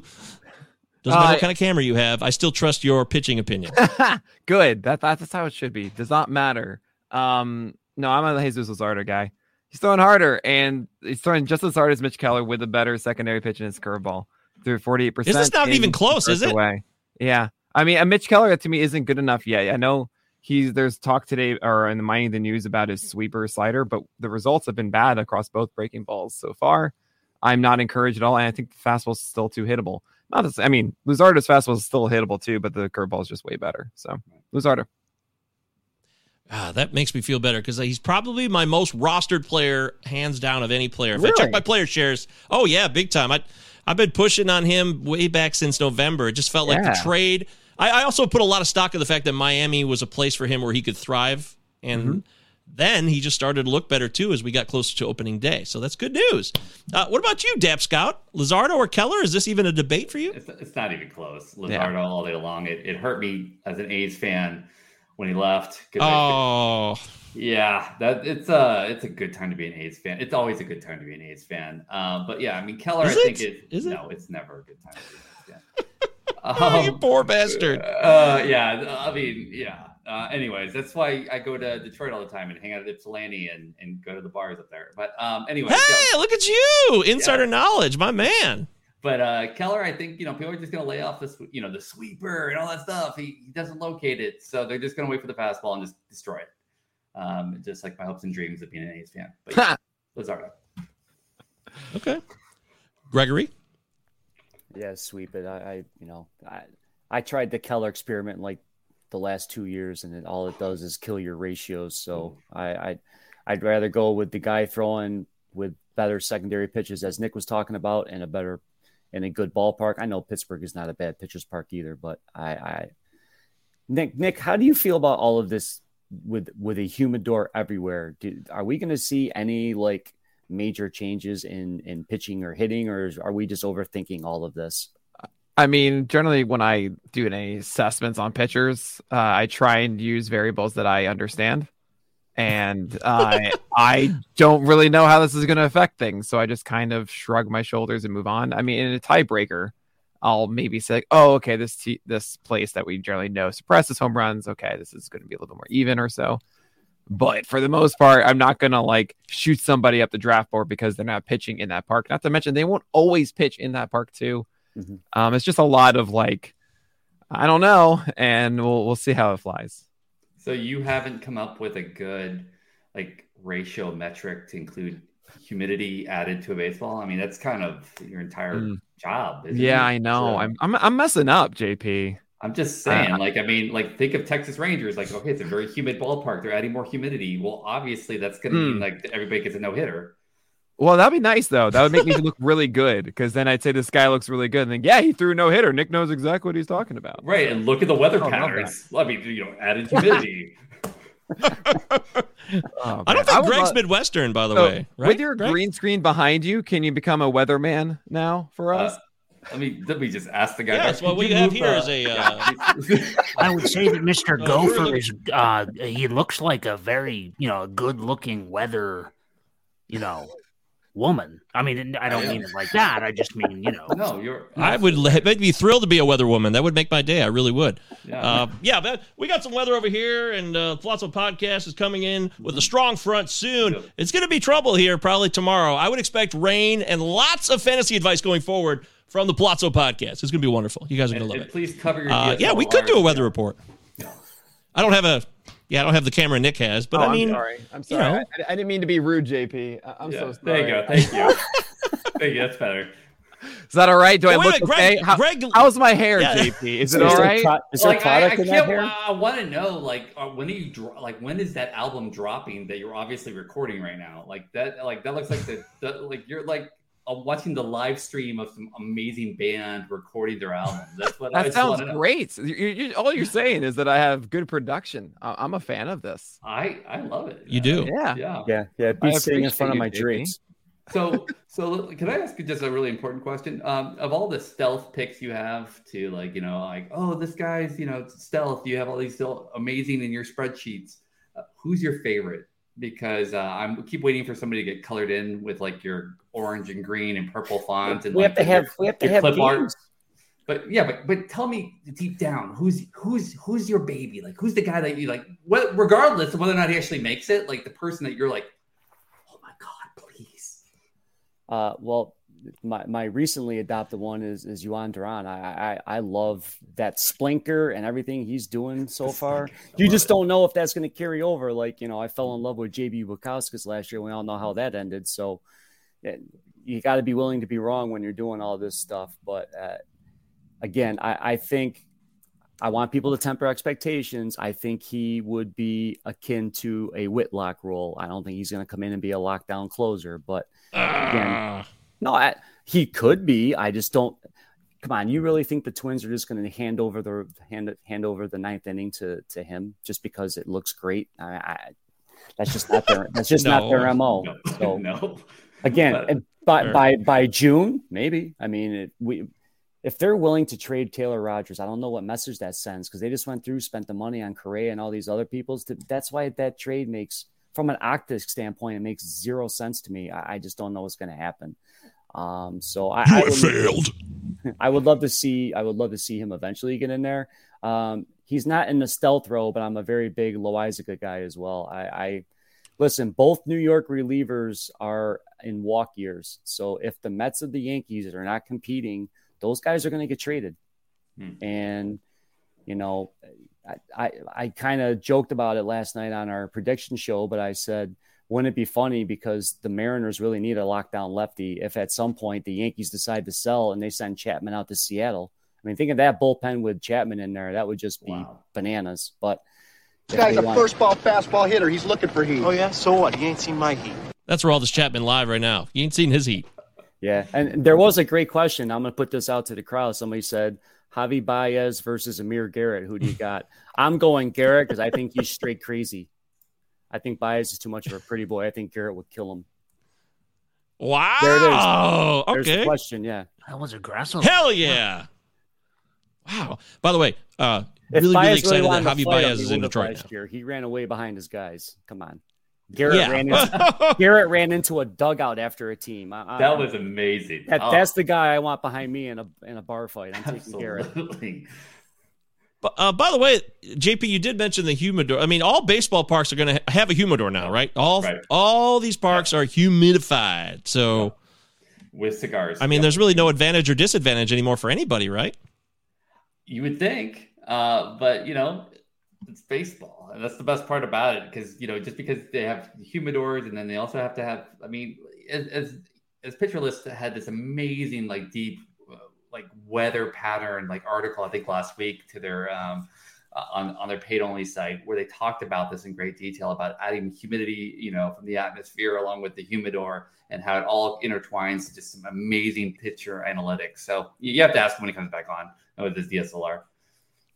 Okay. Yeah, here we go. Uh, Baseball Bites wants to ask Pitcher List a question, by the way, which you are welcome to do. Uh, looks like Rick Poundstone, actually. But first, let's say hello to Brock, this monster. What is up, dude? The West Side is representing as I hope they would. I want to do a little bit of a later start so we get more of our West Coasters in. So thanks for being here, Brock. yeah, man. Happy to be here. I'm actually finishing up a home league draft right now. It's in like the last round. Ooh, uh, tell us who your closers are, real quick. Uh, Kittredge and Pressly. Uh, it's a weird points league though too, so we don't really need save. Oh. Um, but I have a lot of Kittredge. Um, so this one is actually save plus holds. Uh, so so Kittredge is really valuable in this one, I think. Is that true, by the way? Does Javi Baez have an MLB tattoo on his neck? I didn't know yeah, that. before he even made it to the major leagues. Wow. Oh, talk about confidence. Double down. Yes, Rick, you love your neck tattoos. I know you do. In fact, uh, me and you are supposed to get the neck tattoos together this summer, matching ones. Mine says, "What does it say again, Rick? I can't remember." I We- think we- you're going to put pound. Two L's, two P's. Two, Two L's, L's, two P's for po- Yeah. I'm just getting my wife's name across my back, but Oh, okay. Well, that's obvious. Yes, you are. You are a tattoo lover. Uh, Rick, did you have a question for Pitcher List you wanted to ask? I wanted to ask uh, Mr. Pitcherlist himself, Nick. I am heavily invested in Mr. Wheeler of the Zach variety on the uh, Philadelphia Phils. And he had a shoulder He's gone. oh, shit. Well, I'm just gonna, I'm just Oh, gonna and he's back. Wait, oh, he's back. He's back. He's back. He's back. Should I drop Zach Wheeler then? I don't No. think. I, I think he just told you that he won't even listen to your question about. I would Wheeler. absolutely listen to your question. I, I, I just thought, you know, I shouldn't have my DSLR taking over all the important information we're having right now. You know, I, I feel like that's not the the thing that I should be doing. Right. Well, the Uh, yeah, I, I am envious of the camera. As you can see, I'm just a you know kind of a talking head. But uh, in terms of Zach, Whatever, Wheeler, motherfucker! Whoa, that Uh, was, he that was a lot. Nick.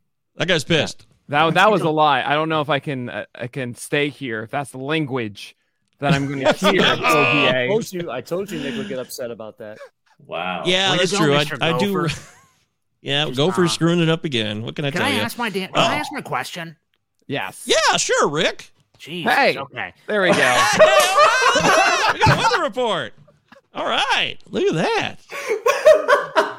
so you can kind Yeah, of that- see the humidor is going to affect this part It's of, be a problem. of the states right Hey, there, Yeah. with a w- big pattern coming across towards Cincinnati and Nashville. It makes it look like the whole Eastern Coast is going to be doused in precipitation. It- That's it's- not it's- good. It's, why they're not moving a team to Nashville, I think, because you can see right here. This is the blue. Mm. Right here is where it's going to affect. You know, they're like, nah, nah, not good for that humidor. Um, but what it is, Standing. Zach Wheeler, and I think Zach Wheeler is going to just be Zach Wheeler himself. Maybe after a week of the season, uh, Oh, he's yes. behind slightly, but it's not actually detrimental to him. Sure, he'll go about seventy pitches or sixty pitches in that first start, but that's fine. We're okay with that. You know, a lot of guys, even all the Dodgers, are going seventy-five pitches to start the season. I think you're going to Wow. see going down. Uh, quality of inning is going to be down down in April. So Wheeler doing Wow, dude. not as yeah not as impactful as you think. So yeah, be happy with Zach Wheeler. Awesome. Ah, and by the way- Uh, I feel good. Yeah, Rick, I hope that helps you, Rick. That's an excellent answer from the master himself, Pitcher List. That's Nick Pollack. We got right now, we got Greg Jewett, Nick Pollack, Brockness, Monster, JP the Dap Scout, and of course Rick Poundstone, live on the Palazzo Podcast, two L's, two Z's. Utah.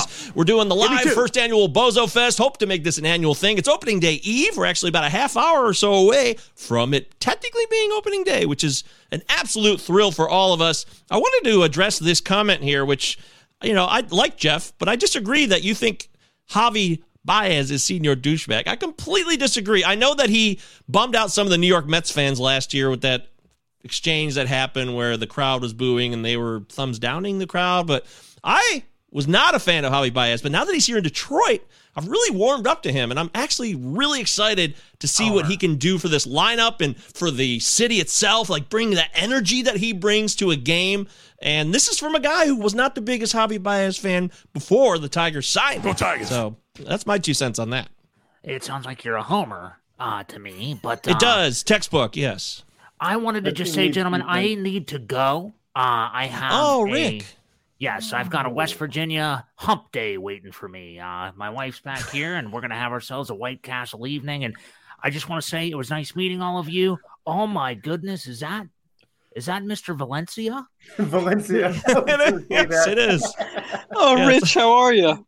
Hey, bud. Geez, I was just about to get out of here, but geez, now you're here. Oh, man. I love I, this is great. This is just great. How well, are Rick, we ya? loved having you. Uh, that is Mr. Uh, Venancio. Ryan Venancio is here live with us. He's on the road touring, and he made the effort to show up to Bozo Fest 2022 on the Palazzo podcast. Ryan, where are you right now? You said you were outside Nashville before. Which, Yeah, uh, by the way, we had a weather report from Nick on. We just got Yeah. the update. It might be a little wet there. Yeah, we've experienced lots of rain. I can tell you. Accurate in- meteorology. Wow. Yeah, live in Nashville. It's uh, been raining for the last two days, and um, we just played our gig like an hour ago. Now I'm eating a burrito in the van. Dude, living the life. I am a big fan of that. Tell them about the band. People don't know about the band with Sales Ahead. Yeah, we're called the Sales Ahead. Uh, we're a five piece band, uh, female vocalist. Uh, progressive rock, I guess you can call it. It's got an edge. Yeah. I Um, like it. It's good stuff. Hardcore, prog. Yeah. some of the- Look at Brock dropping the post-hardcore lingo. Wow. I listened to the yeah. new song last weekend several times. They got a new song out. You guys should check it out. Yeah, yeah. Um, called Acid Redux. Wow. Hell yeah, that's awesome, dude. Uh, how many cities, how many dates do you got on this little tour you got going on? We're actually driving to Tulsa uh, tomorrow, which is going to be uh, not fun. Yeah, give me a give me a weather update on Tulsa. You know, expect sh- scattered showers uh, on on April seventh in this area, and I think I think if you go qu- towards Tulsa, you know, you might be chasing the clouds. Might be a really nice little view for you. You know, just in the distance, you see that little rainbow coming trickling. Um, it's a beautiful sight. Uh, you might be able to get that in Tulsa. I really need it. All right, we got to get Nick a Bob Ross wig. Yeah, that whole thing exactly. right. Uh, I'm just painting corners though. That's Beyond all I that- do. Beyond that rainbow, a happy little tree right here. Of course, a happy little called strike. You know. Oh. Mm. Actually, I think you should I'll shave your head like Al Roker. That's what you should do. Oh, Shave I that did head. that. I did that two years ago, and that's the last time I'll ever do that. Uh, I just want to see you one more time. But I guess we Oh, have pictures no. to remember you by. Yeah, Uh, so we're, we're supposed to talk about baseball. It's opening day. Uh, Ryan, what are you most excited about for opening day? What is getting your blood boiling? Bobby Witt. I'm a Royals fan. I got to watch Bobby Witt for six months. I can't wait. How grateful are you that they actually put him on the roster opening day, no shenanigans with playing time or any of that jazz? It's awesome. Can't ask for any more. I mean, it'd be nice if Carlos Santana wasn't our first baseman, but other than that, I couldn't ask for any more. way. Uh, you can't have it all. I mean, of course. Yeah. Uh, Carlos Santana uh, may be a deep sleeper OBP guy. If he can be a part of this lineup and still, you know, 25 plus home runs, is that still possible, Ryan, or no? I hope he doesn't play enough to get 25 homers, but I, I guess it's possible. Fair point. That's a very fair point. I want to see Uh, MJ Melendez and Nick Pratto. I don't want to see Carlos Yes, Santana. MJ Melendez all day. Yeah. The Royals have some of the most exciting young talent in the game. There's no doubt about it. Uh, JP, what are you most excited about for opening day tomorrow? Oh, so much goodness! I I want to see just I want Cla- Clays to come out and just throw some heat. I just want I can't wait to see like a ninth inning. Just I'm I'm a big like just throw the best pitch you got, see if the batter can hit it, and so just watching the closers come in would just be amazing. Um, and I just want to see Luis Robert come out and just play 150 games or so. And I just because the guy's amazing. He's like Byron Buxton if Byron Buxton could actually play 150 games. So like I just I want to watch the White Sox and I just want to watch them be amazing and then watch the A's sell the rest of their team off. Greg, what about you? Opening day 2022. What's got your blood pumping? What are you what are you so excited about? It doesn't have to necessarily be tomorrow, but just the season in general. I'm just happy that there's actual things to react to. I mean, all of a sudden, the last month, everybody's a closer expert, so it's great. I don't think I'm an expert. I just spend an inordinate amount of time on it, but it's yeah, it's I, I I bristle when I see everyone's hot take on a closer every so often. I'm just like I don't even respond anymore. It's not worth it. You stay in your lane. I'm I'm just staying in my lane. I'm not going to jump in any more of these conversations. Yeah, is that true? Yeah, it's, it's it gets yeah. I went down a couple of the rabbit holes. I'm not doing it anymore. It's not it's not worth my time. Oh, okay. Yeah, you're No, right. you it- know it best. isn't. No, it, it- you just no. Life's yeah. Again, my again my poor girlfriend. I, I told her I was like, yeah, I'll be I'll be up there in a couple minutes. I'm working on two hours of sleep, but it is what it is. It's better than riding to Tulsa. yeah, you, you do not want to drive 10 hours to Tulsa tomorrow. I promise you that. I'll be Uh, teaching. Tulsa I got, drillers? Let's say I got eighth grade students tomorrow. They'll be going off the walls because breaks a, a day away. Oh, oh yeah. Nothing like the day before break starts as a teacher. Nobody cares about anything. You got to put a movie on and just get to break because it's in less than 24 hours. That's usually what my experience was. You, you can't put a movie on in phys ed, Mike. really? Come on. It's really Moneyball. I mean, that's really Moneyball? not trying at all. Well, Yeah. if they're off the walls though, isn't that good? It's good. It's just gonna be high energy. It's I, again, I'm running on two hours of sleep as we speak. So tomorrow's going to be uh, it's going to be. He said eighth graders. The key term in there is eighth graders, Nick. That that is just uh, a whole Ra- other ball game as opposed to jumping off the walls. and yeah, raging hormones and all that. They're stuff. in that in between period. Yeah, They're that's not- confused. You know. Yeah, I coach those guys eighth and ninth. I, I know it now. I see Oh, it. okay. Yeah. Well, wow. I don't need to tell you then. You know how that works. So Um, yeah, but they're by All right, Greg, you got this. I believe in you. I'll be fine, but you know the boys for you are by themselves. I got them in class with with girls in there, so they got to show off for the girls, and then the girls have to be there and talk about what boy is scoring goals in handball, and it's all Wow. the yeah, you got all of the social structure going on. It's just like just oh my god. I'm just trying to make sure I'm just trying to make sure no one dies. Do they talk at all about which boys like know the best like weather patterns at all, or like who, like who could like yeah okay. They do talk about hair product. I don't know about the weather. Well, there you go. I mean, you know, just Well, Jason Eldridge in the chat says, "Is scattered showers your porn star name?" that's a that's a winning that's a winning comment from the live chat. Thank you, Jason. We love you. What what have I showed up for, uh, Govier? I didn't. Hey, man, this is from the sick minds of these viewers. I don't do that stuff. I don't know what they're up to. I'm just a regular Joe hosting a Bozo Fest. That's all I know. Uh, Brock the sponsor. What are you jazzed for tomorrow? Opening day. What's it going to be that you got you excited? There, there's so much. There really is. Uh, Matt Olson, Carlos Correa make their debuts in the new uniforms. Um, you got Steven Kwan, Jeremy Pena, and Julio Rodriguez uh, makes his major league debut. A couple of those guys, Cooper Hummel. Uh, I'm sure there's a couple prospects that I'm missing. They're making their debut. Um, there's a lot to be excited for. Yes, we had uh, baseball pods on earlier, and he talked about it's his rookie of the year in the American League, Julio Rodriguez, and he said that baseball is at its best if you watch the videos of Julio Rodriguez calling his mom and telling Yeah. her that he made the Seattle Mariners opening day roster. I got to check that out. I haven't seen that yet, but he said it was uh, it's what baseball's all about. Very good stuff. Yeah, I you know we we trash uh, the M- MLB an awful lot, and obviously rightfully so. Um, but one way or another, them and the MLBPA, uh, they they found a way to incentivize um, calling up these prospects, and I don't think we've ever had so many top prospects making their major league debut on opening day as we will be tomorrow and uh, and on Friday. Um, I'm just I'm super pumped on that. That's so cool. Yeah, it does seem like it's a new day. It's refreshing. Flawless it's victory. very exciting to see so many young guns getting the chance to bust out from day one. We almost had a twofer here, of course. Palazzo Podcast, two L's, two Z's. Utah. Give me two. Give me two. But uh, Mr. Riley Greene got hurt, but he would have been him and Torkelson here live in Detroit on opening day. But we'll just have to wait. And it ended up in a way kind of being a strange blessing because Austin Meadows came to town. I don't think they make that deal if Riley Greene's healthy. Anybody disagree with that? Yeah. no, not at all. Totally agree. So, hey, you never know. Uh, Nick, opening day. Hi.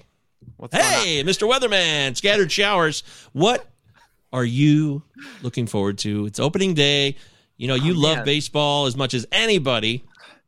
There's Give it to there's so much. Uh, there are so many amazing matchups like Burnes um, against well Kyle Hendricks, or you have Shane Bieber against the older Zack Greinke. But the one I'm most excited for, I mean, guys, it's Patrick Corbin against Tyler Megill, and Tyler Megill might be throwing harder, and this actually might be like Tyler Megill being really good, and we didn't really don't really know yet because like the spring we haven't really seen much of it. We didn't really get velocity readings.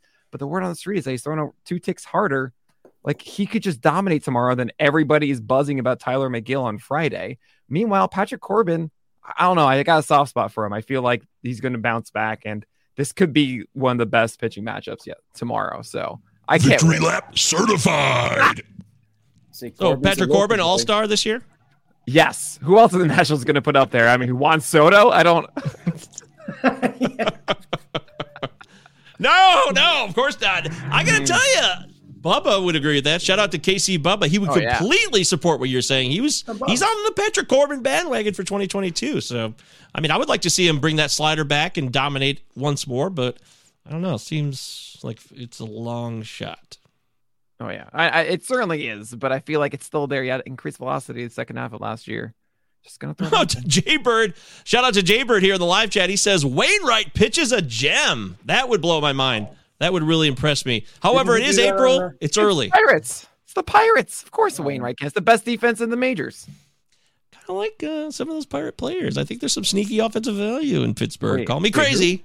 Who? Pittsburgh. Yeah, there's some fun come players on, on come there. on, Ben Ga- Ben Gamel, come on. Yeah. Yes.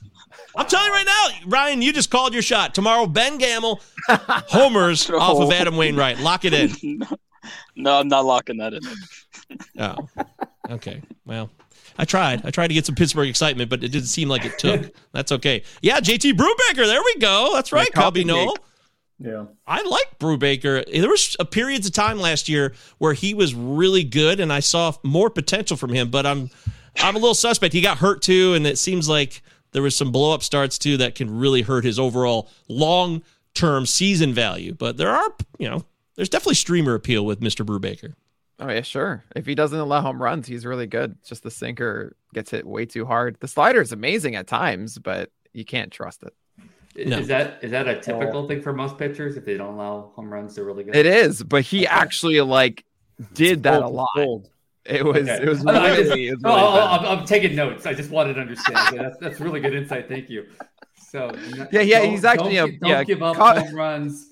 Good thing for pitcher. Got it. Thank you so much. Can you tell Brubaker that because he does it all the time, and it would Well, not. maybe be he's a giver. You're just you know Wow. not giving me any DSLRs. Hmm. I'm sorry, I'm not your grandma. Oh, Grandpa Ron, we miss you right now. Uh, Edgy said, Am I reading this wrong? He says, I ended up with Brad Keller in a draft. Thoughts on the 25 year old Braves farmhand who hit 163, 236, 325 in A ball? I'm familiar with the pitcher, Brad Keller, but I don't know Yeah. Bradley Keller, the hitter. No idea who that man. is. No. Did he make him up? I mean, there's a Brad Keller, and Ryan knows Brad Keller. What? By the way, since you are a Royals fan, Ryan, Bradley Keller has he got some sneaky value this year? His ADP's you know falling off the charts this year, but when healthy at times, he had a solid, solid K per nine and could really fool a lot of hitters. I'm not a fan, uh, just because I want to see Jackson Kowar and Carlos Hernandez, and I don't know. I mean, Keller could be like a decent five starter, but I'm I'm not really expecting much from him. That's I don't think what he did in the past excited. is repeatable. I'm so excited for opening day No. because of Brad Keller. Yeah. Is Brad Keller still playing the hitter, not the pitcher? Because I uh I don't see any stats for him for Yeah, I don't know the hitter. I just know the pitcher. Seriously, he's six foot five, 255 pounds, according to Fangraphs. That's what I know about Brad Keller, the pitcher. So, yeah the the, the hitter six one uh played left field. oh, yeah. ooh, yeah. Sorry, the AG, AGI. So, uh, are you leaving, Nick? Is it time to go? I gotta go, guys. Nick, all uh, up. Where'd you over go? under, Thanks over under welcoming. Byron Buxton, 105 games, over under. You taking the over or the under? Under, under. I want to be wrong, but it's under. We all know it's World under. Series back. World Series. Uh, White Sox. Oh, okay, let's go. All right. Hey, Nick, thanks for joining us on the first annual Bozo Thank Fest. you. This is your Palazzo Podcast debut. We'll have you on again Yeah. soon, hopefully. It's always great seeing you, my friend. Thanks for being here. Likewise, and Call me- let's do me. this for decades and decades, right, Govier? As long as our blood is still pumping, let's keep it rolling, my friend. All right. Have a good night, guys. Night, Nick. See you, Nick. Yeah, I'm gonna. Mike, I gotta go too. I gotta Greg. I gotta get a little. I I obviously need beauty sleep. So Yes, you do. I mean, you look sexy to me, but all right. So, World Series, who you got? Um, I think the Blue Jays will trade for a starting pitcher mid-season. I'm going with them. Okay, I think my they're man. pushing it in. Uh, and I think I, I am gonna I, I think the Yankees will end up trading Chapman, and I think the I think their season's gonna fall apart. I just don't see them getting into the playoffs in that division this year the way it's constructed. Uh, what Cashman's, Cashman's done nothing. Okay. Except in- they're like a they're like a they're like a softball team. They're either going to win like eleven to seven, or Yeah. they're going to get shut out. I, I just I don't know. We'll see, but I I hope I'm wrong. Nice to actually see you in person, Ryan. You too, Brock. Nice to see you, Dap Scotland. Oh, you got your sticker. We both got our reliever recon stickers here. Let's go. All right. Thanks, Dap. But yes, thanks to Greg Jewett. Make sure you guys subscribe to Reliever Recon. Greg, it's been a pleasure. We really thank you for your time. Good to see you, man. I haven't seen you since first pitch, You so uh, sure I'll be in touch as always. That's right. All right. Be good, guys. See you, Greg. Yeah. Reliever All right. recon, man. I am a sub. It Yeah, is me too. well worth the money. Yeah. Yeah, I, I think we all are. I think, you know, there's a lot of coverage at websites of bullpens and closers, but Greg kind of took it to a new level here with exclusive, direct emails with spreadsheets. That's what people want. And I didn't actually see the hole in the market, but he filled it. He filled it really well. Yeah, it kind of reminds me of uh, Mike Hurley. Yeah, I just when- I just when he- signed up a. Sorry, go ahead. No, no, no. Go ahead. My, my shit's like lagging, so I couldn't. No, no, couldn't it's, tell it's totally fine. I was to say that you know the hole in the the hole in the market. I was like, you know, Mike Curlin started doing these lineup, uh, you know, uh, you know, spring training things, and I didn't even think about that at all as kind of just a.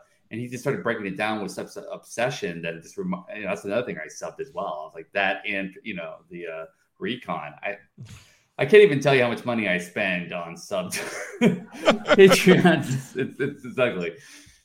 That's worth it, though. We get to go direct to people. We have a Patreon Palazzo podcast. If you guys like the show and you like what you see, we got a Discord that's connected to that, and there's bonus content and all that jazz. So if you like what we do here, there are Patreon links at our Twitter feed, Palazzo Podcast, two L's, two Z's. Utah. Just go there, and that's where you get everything you need to know. And Jason Eldred is commenting that AGI Aggie, who mentioned the Bradley Keller comment earlier, might be Rick's burner account. That sounds plausible. I would agree with that. Uh, we also have Jamie says SP Burnes, Bassitt, Sandoval, Caprellian, Bundy, Corbin, and his relievers are Barlow, Trevino, Wick. What do you guys think of my pitching? It's a 20 man league. A 20 man league, really? Wow. Uh, boy, that's. Uh, Brock, what do you think of this instant analysis here? For a 20 man league, that's a, dis- it's a pretty decent pitching staff. Um, yeah, I mean, having Corbin at the back end is like you could do a lot worse if he rebounds. Like Burnes, obviously, you know, Bassitt, that's a big, it's like ADP, like six all the way down to like 140. It's kind of a big drop from like one to 2 Um, but then it, it's kind of solid, you know. I mean, just having all those guys that are going to be out there um, every five days is kind of a, a big, um, a big bump there. Let's see, Barlow, Trevino, and Wick. What about Bundy? Bundy in Minnesota. Is anybody somewhat excited about Dylan Bundy at a new field, a new place? I think he is absolutely cooked. Yeah, I kind want nothing, nothing to do with Bundy. I didn't drop draft him anywhere. Yeah, I, I, I drafted him in my AL only. Uh, definitely uh, have my fingers crossed. yeah. I, I think he's a before All Star break type of guy, like uh, you know, our our man Dick Mountain. Uh, you know, if you get him in the first, if you get him in the first, like you know, three months, he's great, and then his arm falls off. Yeah, Bundy. I think you're holding on to that prospect type that is 10 years old now. I, I don't know what we've seen recently. Although, I don't know. I saw some inside the numbers. I know his ERA was bloated, but his whip wasn't that bad last year. And if he's healthy, which I still don't know that to be the case, I do like target field for him. I like the AL Central, even though they've been a lot of improvements for several teams in that division. I still think it's a decent spot to pitch. So if he has anything, this is a good spot for him to be in in terms of getting wins, the field, and the team he's on. Yeah, it's a lot of home runs. I I think I like Griffin uh, Jax better. Ooh, I take the Griffin Jax to take that spot. I'm with you. I'm with you on that. I got Griffin Jax on a couple dynasty teams. I'm hoping to see. runs.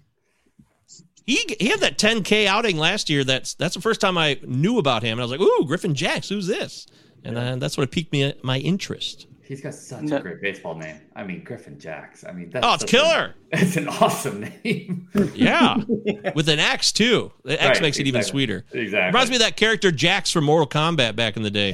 He was like a guy with steel fists who was used to be a boxer or something. His name was spelled the same way, J A X. Jax. Wasn't there like a Jackson Clink? also? Flawless victory. Nice.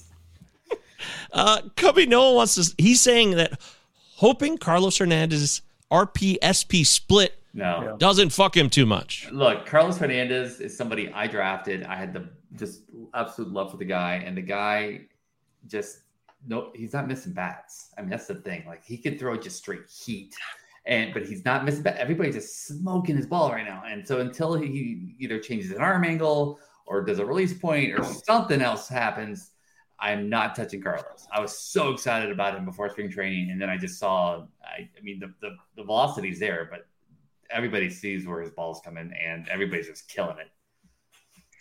Yeah, he's definitely a guy that needs to develop more. But that's why I want to see him pitch this year. I I don't know if I like love him in a fantasy necessarily, but I think he's a guy that might like maybe figure stuff out and then might have a much better second half than first half. But I, I agree with you. Like even watching him at the end of last year, Yeah. he couldn't really find the strike zone and his fastball was a little too hittable, but he's got nasty stuff. It's just a matter of putting it together. But don't you think it's the fact that he's getting smoked in the first and second inning? He's not even getting killed in the second time through the lineup. He's getting killed in the first time through the lineup. He's not even fooling anybody the first time. Does, that worry you a little bit, even if they do move into a relief pitcher? I mean, with that velocity, you're like, oh man, he could just you know close out an inning. But doesn't that worry you a little bit that he's not fooling anybody? Not really, because it could be a multitude of things. It could be maybe he's tipping his pitches. Maybe he needs to do a maybe he needs to lead breaking ball instead of lead fastball. I just I need to see more until I really Isn't his you know- fastball super flat? yeah. He has great Oh, velocity, but it's a super flat fastball. That's not good. Was Um, he using, was he using the fr- humidor or not? From what I've seen, I th- I think it's pretty flat. Yeah, I don't know off the top of my head. He was like free money in DFS last year because for whatever reason, DraftKings never moved him off of like five grand. Um, and he'd go out there and put up like 15 points every time. And it's, you know, like allows you to get like an ace, pair him up with an ace. And um, he was free money there. I don't know. I, I was expecting, like at the end of last season, I was expecting to be more interested in him uh, in draft season this year. And I, I don't think I ended up with him anywhere. By, by the way, I you know I looked a little bit more at Griffin Jackson, awesome name, but you know he's pretty terrible too. I keep looking at the Twins, like this team could be pretty good. That was the that was the most that's the most subtle way to just destroy somebody. Like yeah, he's, Yeah, he's he's terrible. pretty bad. He's pretty bad, bad. but but do we think that there's a chance that they could still trade for Frankie Montas? Oh. Why, why, why? Why, why you gotta kick? Why you gotta kick me while I'm down? I'm still here, man. Yeah, poor JP, the Oakland fan here. You poor bastard. Oh, I'm they- sorry. Yeah, man. I hear you. I mean, it'd be, I mean, it'd, if- be, it'd be one thing if we are trading for like amazing players. We're trading for like the 26th best prospect. I'm like, Yeah. awesome, great. Yeah, yeah. It does seem like they're. I mean, I wouldn't really know, but it feels like it's bad value on those trades. It is kind of a bummer, It's you know, awful. seeing like your guys' guys go and yeah. I, I know Russell, who was here earlier, Russell Withers, loves Kevin Smith. Oh, I and know, I like his bet. That's fun for you in Oakland. Yep. Oh, I, I'm a huge Kevin Smith believer. I, I grabbed him last year in my 30 team league um, because he was, yeah, his prospect pedigree is pretty good. I thought he just did a terrible job. One year audition, audition that he had, but yeah, I, I believe in Kevin. Um, I think him and, and Tony Kemp are going to do amazing things in that lineup, and I'd grab him anywhere. Uh, I D. really like, Lou. um, oh, go ahead, Ryan. Yeah, go ahead. No, I was gonna say I really like Cristian Pache on Oakland um, in fantasy because his defense is incredible. He's going to play every day, and he's going to steal bases. I think he has a similar season to Man- Manny Margot, maybe. So you think 20 steals for Cristian Pache is in play? I think he can do that because he's probably going to play 150 plus games because his defense Wow. is so good. Okay. Wow. I love And they that. probably they probably trade they probably trade Laureano eventually. No. Oh yeah, yeah. I mean, once he comes off the suspension, he'll look good, and they'll say bye bye. I, I see him as more of a trade deadline acquisition. Yes, I agree. Unless they keep Montas and Laureano for some reason because they want to keep a couple of guys. I don't know. Seems unlikely, right, Dap Scout? Uh, yeah, they're they're selling everybody, and I don't even know why they even held on to those guys. If, if the price tag for what they just sent off is so low, I have no idea why anybody's still there that even has a year of experience at Oakland. Um, we need a new owner. Ah, well, that's never going to happen. Yeah. There's a lot of teams that need a new owner. You're definitely a high on the list. Thank Uh. D. Lou is my local boy here. Go Tigers. Go Tigers. That's right. He's my Detroit pal. I met him last fall at first pitch for the first time. He had these flowing white locks, and he was this elder statesman. He was a badass. It was great to see you in real life, Dave. But he wants to know buying Perdomo in Arizona as keeping the shortstop job. Uh, wow. Anybody Well- have thoughts on Perdomo in Arizona? Well, short short term he is right. Josh Rojas is hurt, so um, I don't see I don't see him coming back very quickly. I, No, it was a grade two oblique, I believe. Okay, Well, I, I mean I got a I only got a grade seven once, and I don't know. But yeah, grade seven, really? Okay. but you know, I, I, I think Rojas isn't that big of a hill to jump over. Um, it definitely, he could definitely, you know, take a hold of that. I think they want somebody to take a hold of that, and they, they would love to have Perdomo take it, but right now it's 50-50. He's definitely a glove first guy. Maybe he's like uh, like a JP Crawford kind of guy. I don't know how good of I don't know how good he's going to be in fantasy. Yeah. That's what I was going to say. Yeah. Yeah, he's got a high walk percentage for a guy who doesn't have much power and who's glove first. Uh, I'll give him that. His OBP a lot higher than his average, a big disparity from 231 to 351, and that was in uh, 82 games, 344 plate appearances at Double A last year. But eight steals, six bombs. Eh, I mean, you know, an ISO point zero eight six. so you're not gonna, you know, get a lot of pop there probably. But you already said that he's a glove first guy, so I mean, if he steals bags and you need a steals guy and he's playing every day, it's worth a shot in deeper leagues. Whoa, whoa! I just had, wow, that was crazy. I said the craziest deja vu ever. That was weird. Wow, it's like I dreamt that before. We were talking about that guy and those words I just said. That's weird. Has ever happened to you guys? That's crazy. There has happened so many times over like the last two years of my life. Like drives me crazy. Yeah? Yeah, it happens a lot now. It's weird. I know it's bullshit probably, but it feels I don't know, it's like this weird feeling that comes over you. And so they call it deja vu. I don't know if it's real or not, but certainly feels weird when it happens in the moment. So like when we die um, i don't know what's going to happen and and i don't know that i really care to know what's going to happen after we die um, like i don't really want the answer or anything but i hope at some point like after we die at least can we find out what deja vu meant that whole time? Like what was that? Did we You will really not- in another life talk about the arizona shortstop? Like just i'm going to need some answers on that. The rest of the shit i don't know. Whatever. It is what it is. If you could give me that answer, and if I could eat food okay about three days after the expiration date, that would be the two things I really want to know. So if I get those two answers after I Oh. die, I'm good. Oh, and let me know let me know why Oneil Cruz didn't make the Pirates. Just those three those three things. Oh, yeah. All right, Can we find that win. out? I think we know the answer to that one. Money. I got to tell you, it is fascinating when shit like that happens. And I'm with you, Brock. I want a few answers when I die, too. I'm always telling people that. That's, why you should enjoy the time you got now because you never know when it's over. Sounds cheesy, sounds cliche, but you really do not know. So live it up while you can, I say. Uh, let's do a. I think we're kind of getting to the end of this thing, I suppose. We had a lot of guests. I want to get some final thoughts here and we'll call it a day. I want to thank everybody who came on the show. And I mean, Daft's been here for a good hour at least, if not more. So you've been I'm a waiting for trooper, you to- my friend. I'm waiting for you to kick me off, man. I, I just assumed No! you're like, like, oh god, this guy keeps talking about weather. I swear to God, he's you know, so. yeah, you've never been on the show, so I'm so glad that you came on for this event. I've had Brock and Ryan on before. It's no offense to you, Dap. I love you. You're a good dude. It's just uh how do you decide who to invite next? I don't know. There's not like a we need like a system, a fantasy baseball guest system where they get filtered into a database and then we hang out with mediators who tell us this is who's up next. And then we'll just go from there. It'd be a lot like easier a, for like a like a minor leagues, and then you do call ups.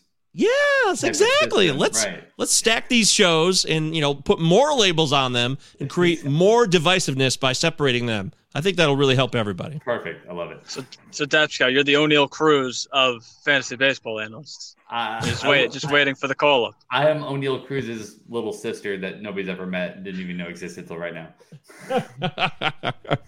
Uh, okay, so I want to get everybody's picks here for World Series style. So Dap, who you got for the World Series? Give me the two teams and a winner. I, I'm going to go Twins Marlins because nobody's going to pick them, and I'm going to say Twins are going to win. Uh, just because why not? Uh, that way, when when it happens, I could say I nailed that. So yeah, do I believe it? No, but I just want to say. Hey, get it. I I want you to get on the record now, and that's what the show's all about today. Getting on the record before opening day starts. Last chance. All right, Brock, what do you got? Who you got in the World Series, baby?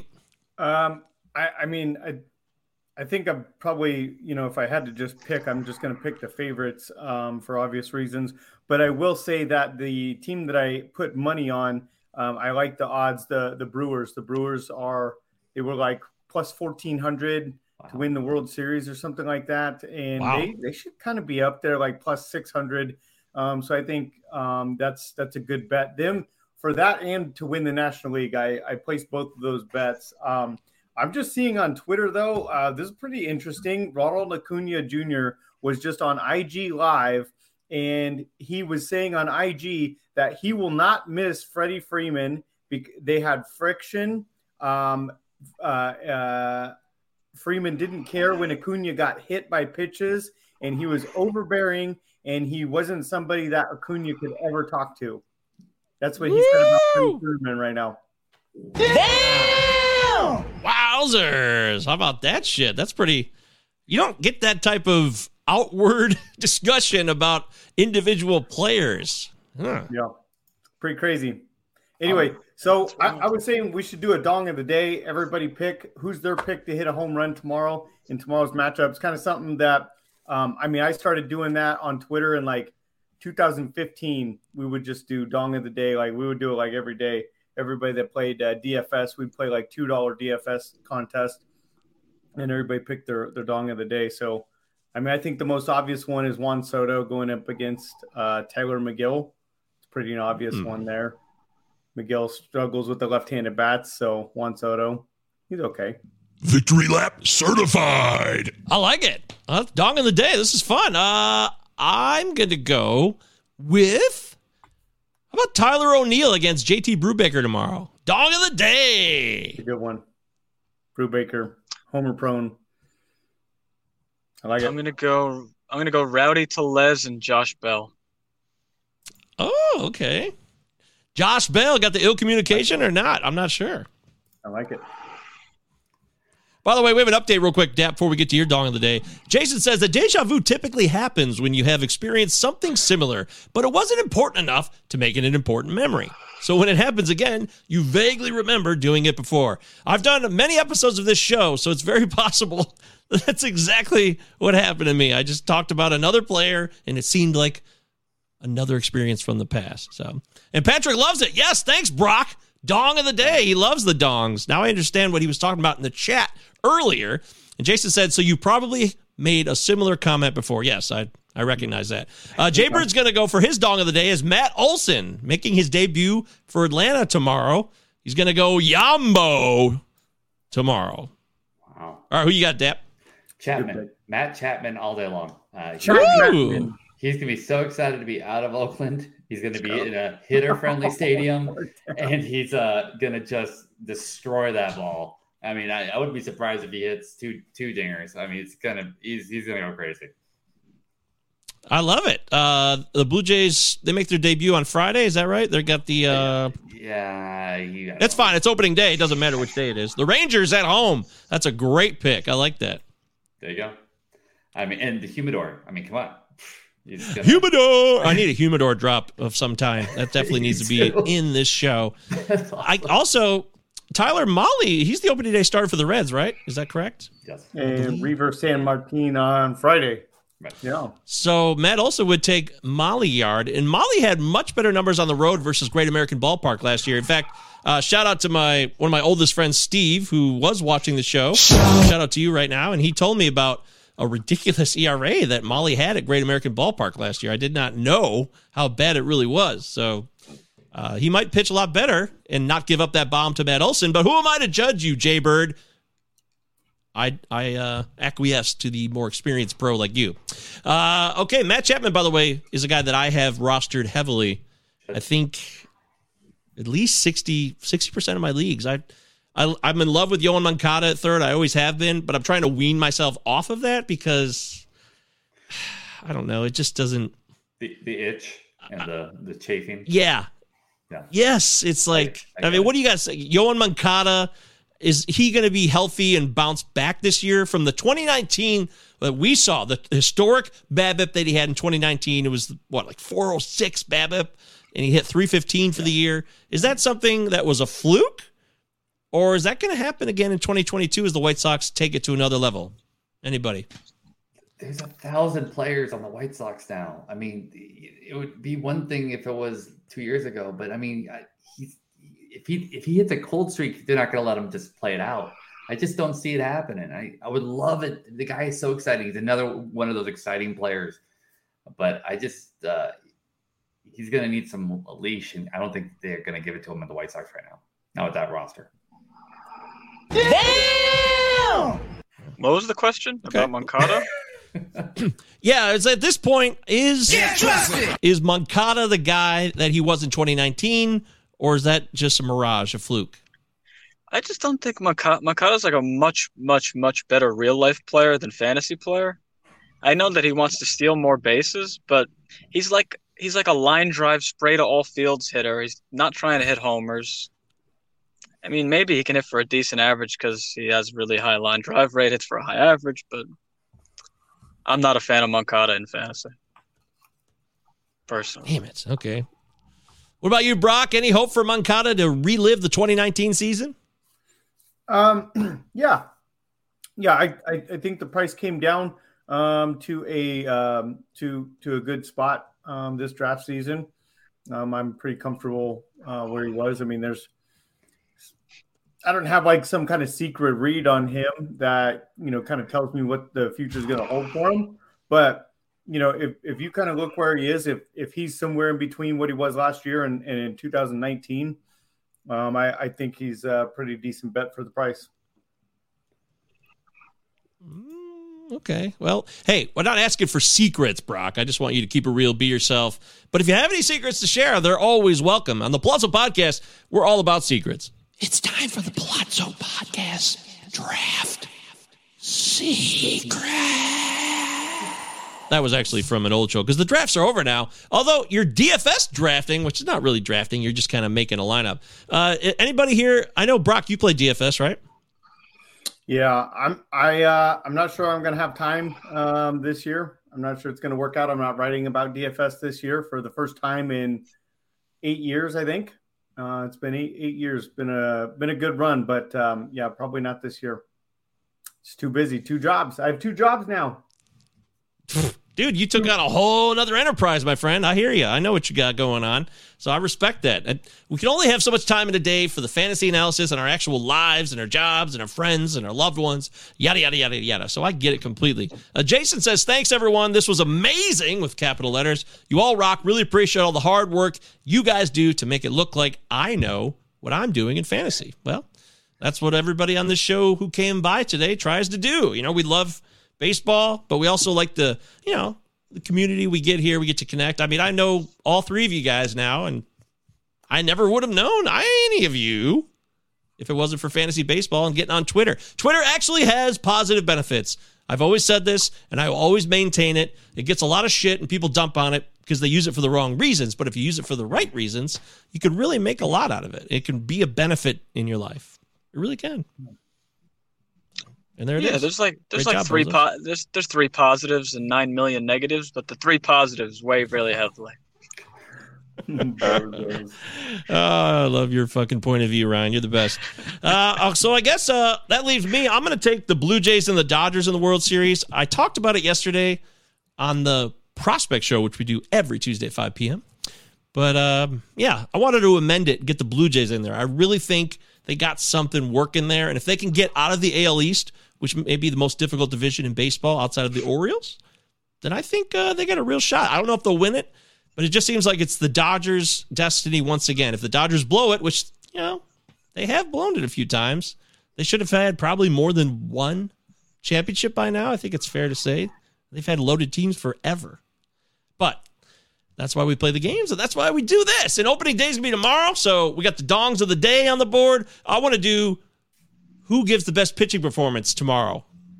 Give me the one guy for opening day who just hit his lights out tomorrow. It could be an easy call like a Corbin Burnes, or you know, give me a wild card. Who you got, Dap? I'm trying to think who actually plays tomorrow. That's what I gotta look up. Oh man, because because I got I put you got on the spot. Yeah, I got Thursday, Friday. Um, oh man, who, who who's pitching? Ah, okay, give me a second. Give me a second. Come back to me. Come back to me.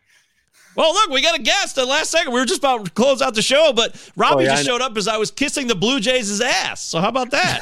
and then Ray Butler shows up. Oh my! Hey, the show continues. the show never ends. Robbie yeah, just showed up as I was kissing the Blue Jays' ass. So how about that? Wow, I'm uh, yeah. Check your uh. Well, I'm hearing the show in my head. I don't know if you guys uh. Yeah, I hear too. Make sure you check your headphones and all that shit. Um, yeah, Robbie, welcome, Robbie. Hi. Hi, hi. We were uh, recording uh, dingers, and then we ended. And I said, "Ty, I don't know how links work um, when they're on my phone, but I want them on my computer. Can you help me?" So he did. So uh, that's how I, I got to be here now, uh, thanks to the magic. But look, see, I started the wave. Everyone's returning because they want to hang out with you, Gobier. you did. You did. we were just doing our closing thoughts, and uh, we are going to do our pitching performances of the day, and we gave our World Series picks and our dong of the day. And now here's Robbie. Uh, Ray Butler's here. Ben Palmer just showed up. So wow, Ray, Ray, welcome to the show, Ray. I've never actually had you on the show before, so this is your Palazzo podcast debut. That's right. I'm currently drafting a main event. So, Well, nice. What round you in? uh, we are in round 21. Hell yeah. I started. I've never started a draft the way I started. I started Corbin Burnes, Liam Hendriks, and Zack Wheeler, three in a row. What were you like seven, seven pick, eight, five, five? Yeah, I went. I went Corbin Burnes over Gerrit Cole. Whoa, Whoa okay. I like that. Love it. I like that. And and Liam was- Hendriks. What was your third and fourth pick? Zack Wheeler third and first hitter, Julio Rodriguez. Julio in the fourth. Damn. My, my ball, my That's testicles fire. are on the table right now. Yeah, Ray, do. Hey, I want to hear more about that. But Dap Scout has got to run. Dap Scout has to leave us. He's been on the show here for like an hour and 20 minutes.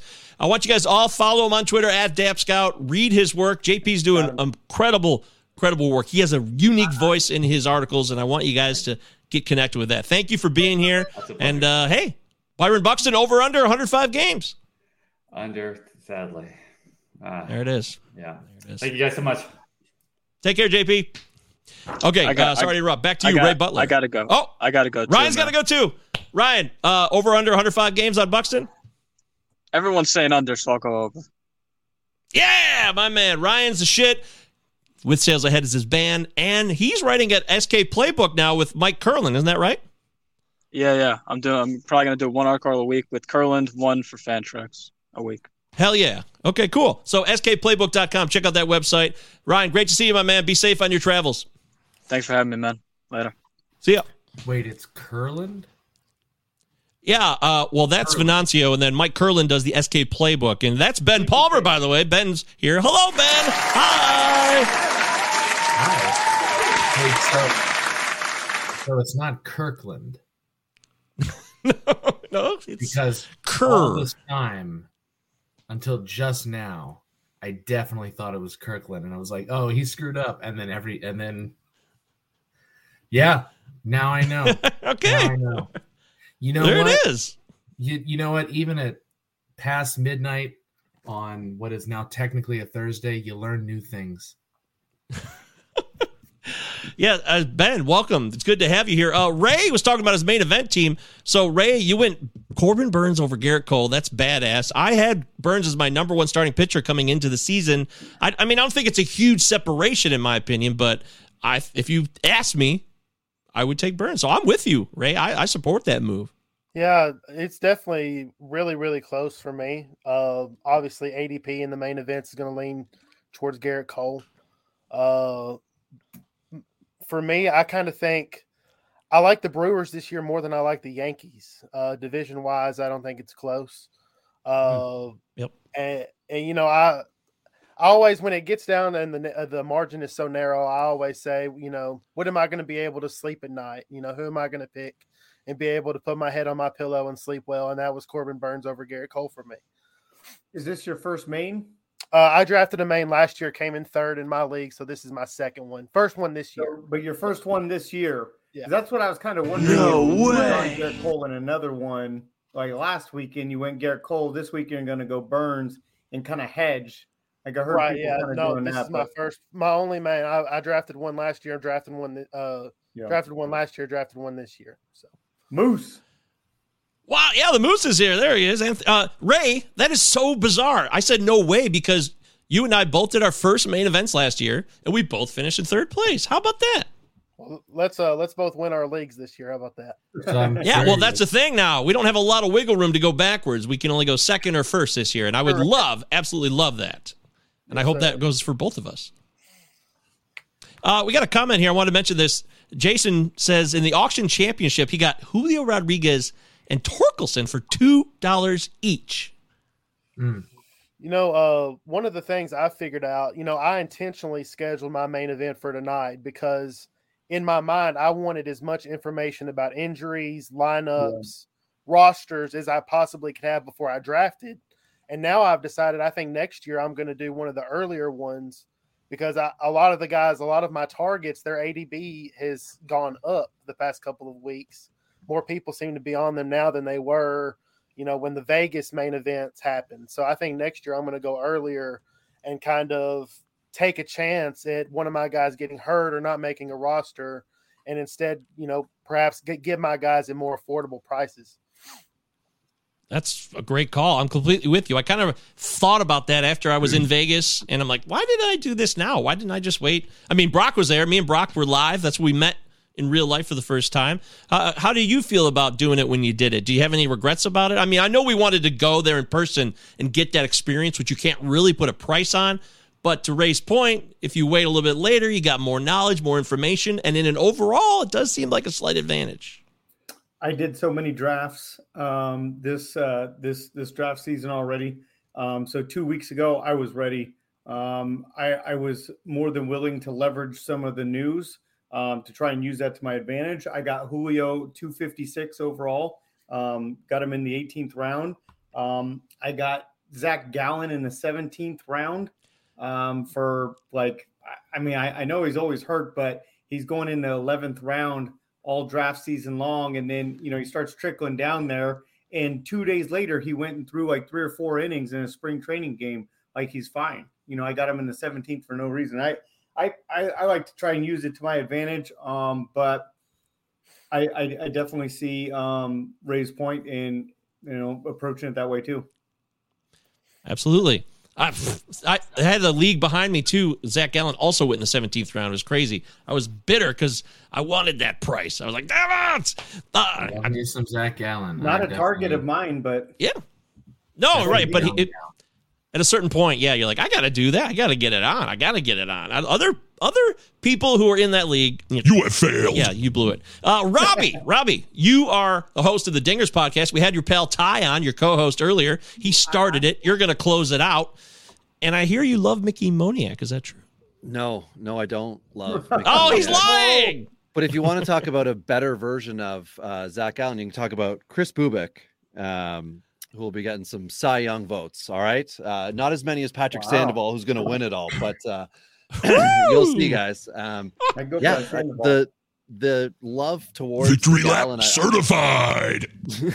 I just don't understand the, the Gallen love when when Bubic can be out there throwing. Now the issue with Bubic is, of course, um, strikes not balls. But if he's gonna if he's gonna have Sal Perez helping this year instead of hitting 48 dingers, we could actually see a good rotation in Kansas City instead of that you know shit show we saw of all the prospects coming up and failing miserably. Uh, it would be nice if Sal Perez was you know defensive catcher Sal Perez. So, uh, but anyway, that's, up. that's my take there. Yeah. That must be Ray.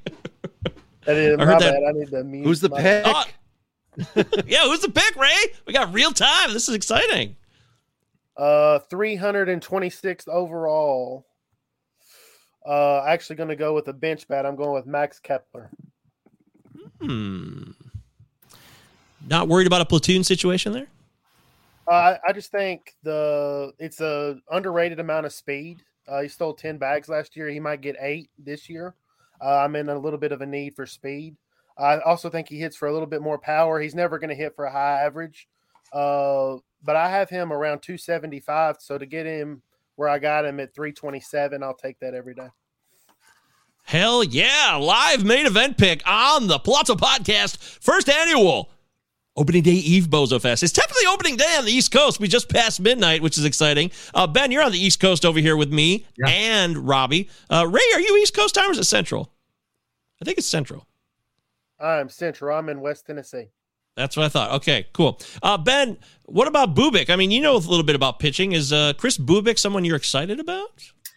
You know, it's interesting. I hadn't really thought much about Bubic, um, but I was taking a look at him now, and I, I will say one thing I do like. I like a guy as much as I'm somebody who preaches the uh you know the usefulness of pitching backwards and and having you know good breakers and abandoning bad fastballs. I do like a guy who uh, has a really solid fastball and has some breaking or off speed stuff he can work with, and Bubic does have that. I mean, his fastball last year was uh, pr- pretty great. I mean, it you know. he had a little trouble locating it. it. Had a pretty high walk rate, but I mean, it, it induced a lot of weak contact. Um, and then his changeup was a pretty nice little swing and miss pitch. So if he can kind of rein in the control, control, I guess, of his fastball and the command of his changeup, because it it got launched. It had like a 250 something ISO again, so it, it it got launched a bit, but I don't know. He's got some he's got some raw tools. It's it's definitely someone to keep an eye on. It's progression. It's, it's right? an interesting name. I am curious though. So to the talk of uh, Burnes versus uh, Cole, the one concern, and I love Corbin Burnes. So you know, obviously, when you're this high in like your top pitchers, you're nitpicking. But my one concern with Burnes is that he is probably likely to go six frames or less more often than Cole is, just because of the way Craig Counsell kind of does things, and also because of the quality of Milwaukee's bullpen. So I'm curious what if that is again, it's nitpicking because you're talking like one and one A or one and two. But I'm wondering for you guys, is that like that might be enough for me to take Cole over Burnes, but it's it's close. I mean, I could go either way. Get trusted. I'll say for myself as a as a baseball fan and watching a lot of AL East and seeing how Cole handled last year and like how the move to the Yankees was supposed to like be the end of of him. He's hmm. just so damn good. He's so He. Mr. Consistent. And to see him come into AL East ballparks and still dominate lineups and get all the Ks and do all the things, it's hard to bet against him. So like the ceiling for Burnes is I think what's fascinating to everyone is how much better can he be but like the floor is all Cole. Like he's, you know, Floor is- yeah. he- Yeah. that's the advantage, I guess, in that. And I'm a, I'm a big dynasty guy. Um, and like when Cole was with Pittsburgh and sucking, and then immediately after that trade happened to Houston, I was trying to collect him everywhere I could, thinking, well, he can't be worse. But like that's when value's low, just like Corbin Burnes out of the bullpen, not going to be a starter. And then, you know, people go around and collect him then and take that chance. And those are the league champions that we're all I trying to uh, catch now. I traded away Corbin Burnes in a dynasty league back when he was struggling.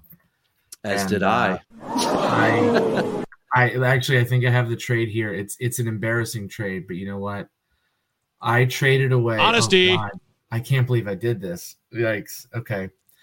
I traded away Corbin Burnes and Bryson Stott for Dansby Swanson. This was uh probably this was preseason 2020. Yeah. Oh, okay. There are Yeah. worse moves to make. At least, There- at yeah. least you got MLB player on your Yeah. team. You know, so the long game. Yeah, but now I'm like, Yeah. I'm like sitting there and I'm like, damn, I had him too. I had Yeah, him. yeah. I traded him trying to win a league one year, and I forget whoever it was that I I got back, but it was like eight innings of that pitcher. Oh, it was John Means, and then and then Means was like out for a John couple Means. weeks. Yeah, and uh, I I thought it was a You good have move at time, failed. but yeah, that's exactly what happens. And uh, Govia, that's in the dynasty league that we're in together. Um, you know, two That's right. My forty-nine million dollar. You're two. Yes, of course. Robbie always introduces himself as two-time runner-up. Also, something important to remember with Gerrit Cole talking about the AL East. One of those ballparks is no longer super yeah. hitter friendly anymore. A little bit bigger. A little It's bit uh, bigger. now Camden Yards with the left field extended out to about. I saw a picture of it today. It's like around 390 now in left field. Still a low wall, but further distance, that park becomes a lot more neutral. I wouldn't say it's. I think last I heard, it's not really pitcher friendly, but it's not Coors Light. Like it's not the second best hitters park in baseball anymore.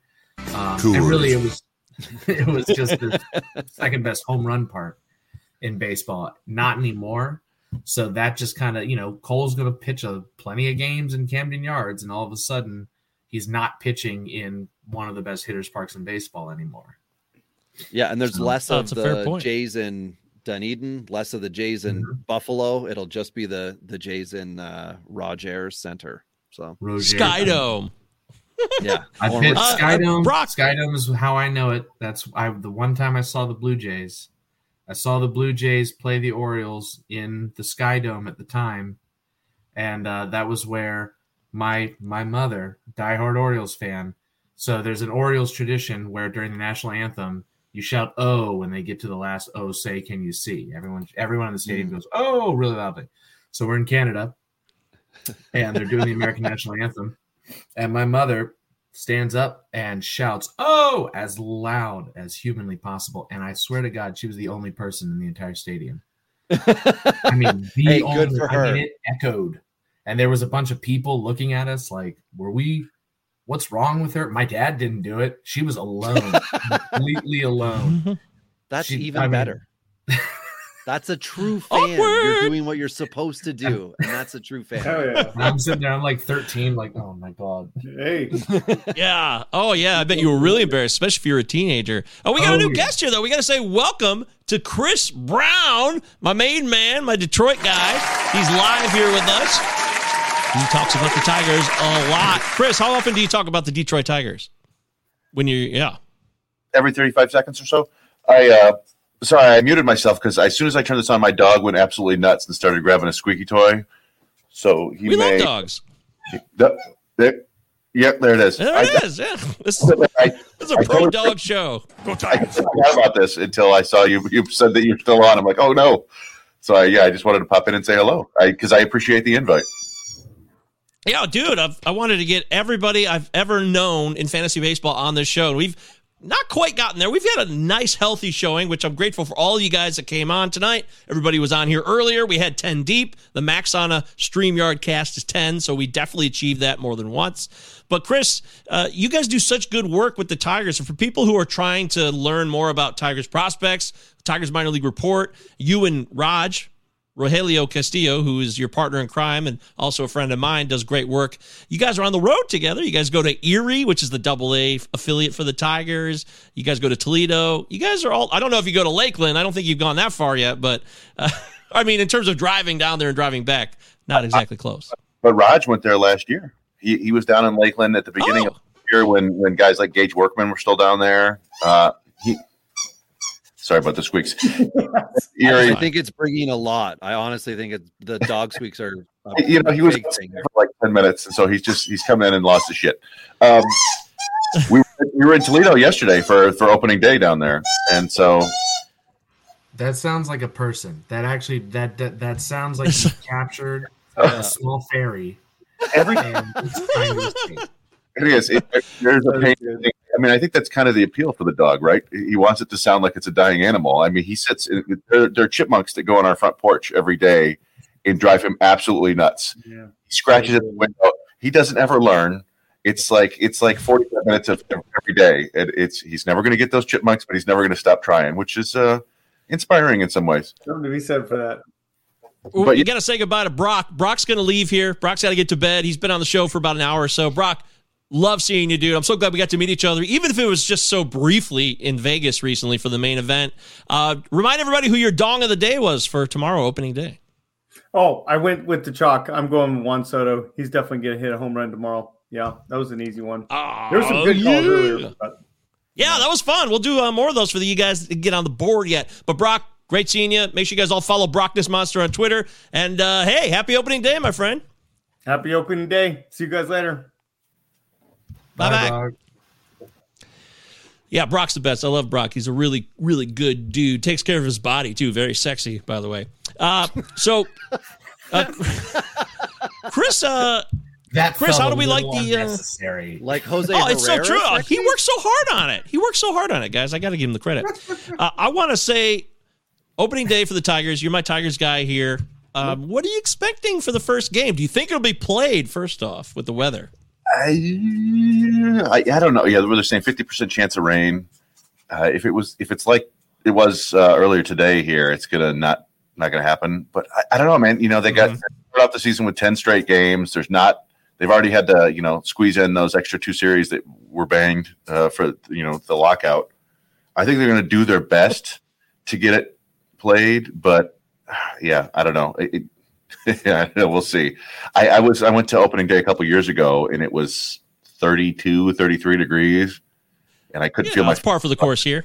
so yeah, it was not great. Uh, but, but rain makes that so much worse. So uh, I don't know. Just kind of crossing our fingers and that it might just uh, head a little, you know, maybe pass around Comerica Park somehow.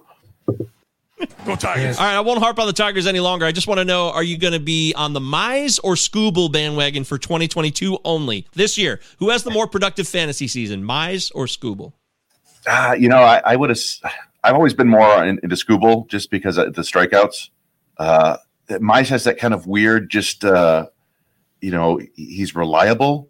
He, he hardly had any blow up starts last year, so like he's going to give you more chances to pick up wins, I assume. But Skubal, if he if if Skubal gets right, he, he reminds me a lot of like Max Scherzer when he was figuring things out. Like there are times when he looks unhittable, uh, and uh, but he'll have these stretches where he he will take a pitch or two off and throw a fastball right down the middle like 92, and then he goes ah.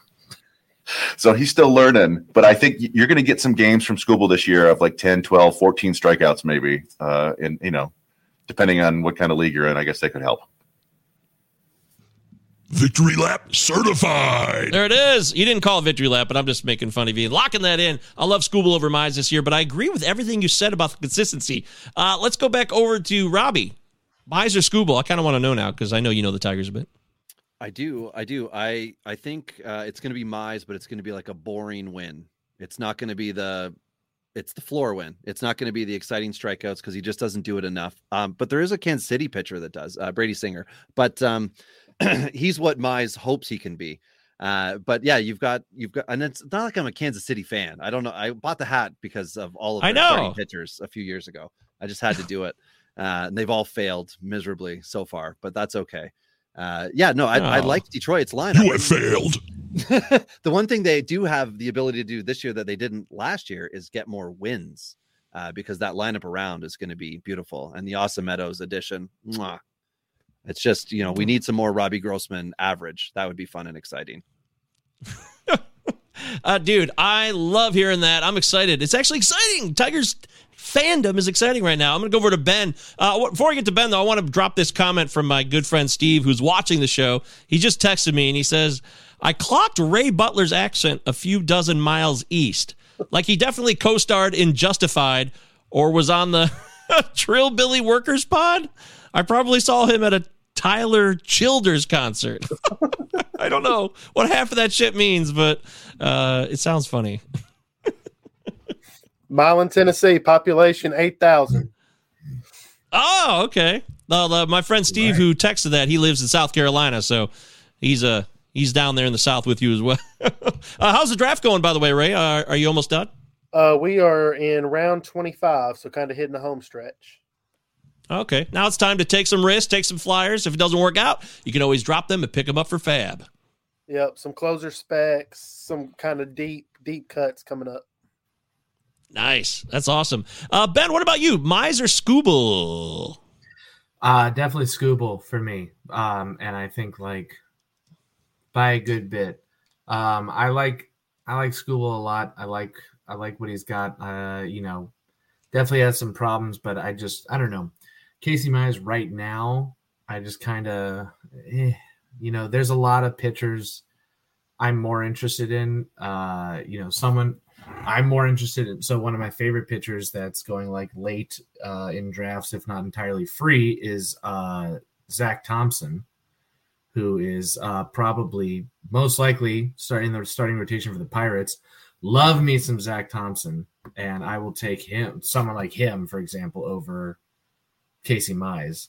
Uh, I mean, Thompson had a, like a three-two ERA last year in 14 starts, and everyone's like ignoring him. And he's got a killer cutter, great changeup, And he got traded for his efforts. Curveball got traded to the Pirates. He's gonna start because it's not like the Pirates have like this star-studded rotation that's gonna keep him out. So uh, yeah, I, I think Whoa, I have. Zach Thompson in probably all of my leagues, maybe. Or most of them at least. But my uh my Tigers question though, Chris, when when is Spencer Turnbull going to finally be the incredible pitcher that I know he can be? I know he's hurt, but like it's going to happen, right? Dog's still squeaking. Uh, just, you know, signed him to a two-year deal to, you know, avoid the arbitration stuff. So I think that they believe in him too. It sure felt like it was coming last year. Finally, this dude with, we could never figure out what was going on with his pitches. It was like, why is like everything's going the opposite direction it should? And, and it turns out like he was like, you know, just a, a seam shifted weight guy before we really kind of knew what that was. And yeah, he was throwing strikes like crazy last year. Got the no hitter, and then uh, I would expect. I, I don't even know when he's scheduled to start throwing again. I think maybe August. Yeah. So I mean, he, maybe he can weasel into the bullpen in September if something happens. But yeah, I think you're looking at next year as uh, you know the Spencer Turnbull comeback tour, and hopefully he's one of those guys who can avoid too much uh, you know growing pains coming back from TJ. But I don't Yeah. know. Sometimes guys never come back quite right, or the control doesn't come back. So we'll see. I love him. I want him to Tigers. succeed so much. He's one of those guys that like I've just been uh hanging on to for like I, I swear to God it's been like three years now where I've been like Spencer Turnbull's gonna be good. But that doesn't always work out. I also had that with uh Griffin Canning and uh, you know, finally fell off that train, even though I love that he was in sleeper articles for me for like three years. And then it was also um oh, who was the pitcher who was with the Marlins and then went to the Rays? Trevor Richards. Richards. Who had the incredible changeup. And I was I know like, this list "Whoa." inside and out, Ben. Your top ten most unhittable pitches. And Richards, was- Turnbull, Richards all these guys there. were on that list. Yep. Yeah, Richards was in there pretty frequently, and I was just like, one of these days he's gonna figure it out. And uh, Was it Richards' curveball? Was it his curveball or change? Changeup. It was his Richards changeup. has, Okay. has an absolutely filthy changeup. I mean, just ridiculous. Uh, but he's a bullpen arm now, so Do you still do that? out. Like, do you do your yearly like most unhittable pitches list? Do you do that every yeah, year yeah. still? So I have every year I do the ten most chased pitches. So the ten pitches with the highest chase rates uh, from last year, um, and then I do uh, the top five pitches of each pitch type, which I rank by uh, p-val. So I did Oh, that this okay. year. The whole every every type of pitch, the top five of each pitch type. That was Which my first introduction to you. Was those Oh, those lists back in like 2019, 2020. I was like, oh, I've what's this Ben Palmer guy? Yeah, I've been doing it for God, like three, four years now. Most chase pitches probably three or four years too. It's uh yeah, it doesn't feel like it was that long, but it definitely was. Does anybody want to hazard a guess at what the most chase pitch of 2021 was? Highest chase rate. This is among like starting pitchers. So it was a pitch that was thrown a lot. It's not like a guy who threw it 10 times and got five chases, and so it was like a 50% chase rate. Any thoughts? Most chased pitch 2021. The pitch had a 49.6% chase rate. Was it Gausman Splitter? Good guess. It was not. Hmm. Gausman's splitter was actually Alex Cobb's splitter was on the list. He had the third most chased pitch, believe it or Wow. not. The thing. Um, I don't know if Gausman. Um, Gausman was not on the list. Number one, it is. So I will give you kind of a hint. It's an obvious guy. Yeah, I was gonna say, is it Burnes? It's not Burnes. Hmm. One I was thinking guess. maybe Robbie Ray might be on the list. Um, Not Robbie Ray. There's was It that is- OT Splitter? It is Jacob DeGrom slider. Ah, all right, I guess. It's an obvious one. DeGrom's slider had a 49.6% chase rate, followed by Clayton Kershaw's slider. oh wow! I thought Did I say Jesus Christ can't hit a curveball? I thought we were talking raw numbers. Oh, chase okay. Chase rates. Yeah, yeah, yeah, yeah. Jacob DeGrom slider, almost 50% of the time it got chased out of the strike zone. It's wild. That's a, I mean, that's not surprising. I guess it should have been that. No. obvious. You did say it was obvious. Most probably the most surprising person on the list. I mean, you say Kikuchi slider was number seven, which is awesome. Ooh. Yeah. It's one of the reasons I like Kikuchi a lot this year. Um, but yeah, I mean, he's he had a top ten most chased pitch and uh, so did Pablo Lopez. His uh, changeup, Zach Davies' changeup was on the list. yeah, That's hilarious. yeah, and It's Alex like a, a good slider. name and then something you want nothing to do with. Alex Wood, I like. There we go. I'm okay with You that. do. You like Alex Wood. You sick fuck. Yeah, Alex I Wood know. slider, and then Luis Castillo's changeup rounding it out. Ah, yes. Yes. Tied That's with a good Kenta Maeda pitch. splitter, but we're not going to see Maeda. So Oh man, that really. I hey, you talked about that bogus trade you made in Dynasty earlier, Ben. I will admit that, and I've talked about it on the show before. For those of you that listen or watch, I traded, or I didn't trade. I kept Kenta Maeda over Corbin Burnes going into last year, going Hmm. into 2021. Mm. Devastating, absolutely devastating. Well, Maeda had that like absurdly ridiculous year, didn't he? That was like yeah, it was like 2020 I mean, where he just Yeah, like It was a lit short it up. season, but and then 2021 he crashed. I, have a buddy. Where I, I'm not a deep fantasy player like you guys. I, I have. I've had a league. I, basically, one league I've been in for like 25 years, whatever. It's it's a very basic. We, there's 16 teams. We have full keepers every year. We just. It's like if you want to rebuild, you either have to like you know trade your prospects for veterans or vice versa. And my buddy was offered Bobby Witt Jr. for Keston Hiura straight up last year and turned it down. Whoops a daisy. yeah, that'll happen. Hey, mine's still pretty shitty. So I also didn't keep Shohei Ohtani last year going into that season, and I loved him. It was so stupid. I thought I could get him back in the early rounds. It was an eight keeper head to head league, and I thought I could get him early on. And uh, actually, Steve, who's watching, who just texted me earlier, he sniped me on Shohei, and now he's a keeper on Steve's team for the next five years because there's no limits on keepers in that league. So, and Robbie, you know a lot about that. I mean, you have had so many experiences in your dynasty leagues where you probably did things you wish you hadn't done, but you've also probably won over several trade offers. I bet you've gotten the best of several people. The the fun part for me is always finding the guy that uh, the Drew Rasmussen before he starts. When you see that he's he's now in Tampa Bay, and then you find out that there's a backstory as to Tampa Bay drafting him and trying to do all these things. You're like, I bet they really like him. So then you go and get him for nothing because he's just an RP that was on Milwaukee doing nothing, and you're like, I I think there's something here. And then that's the dynasty trade. Those are my favorite ones. Or like uh, Ramon Urias with Baltimore, where he's sitting out there in your prospect draft and nobody gives a crap. You're like, you know what? Baltimore's so bad. He's not just going to get an opportunity. He's going to get like some leg to this opportunity. And then you just you roll those guys out. It's the it's the win ugly approach.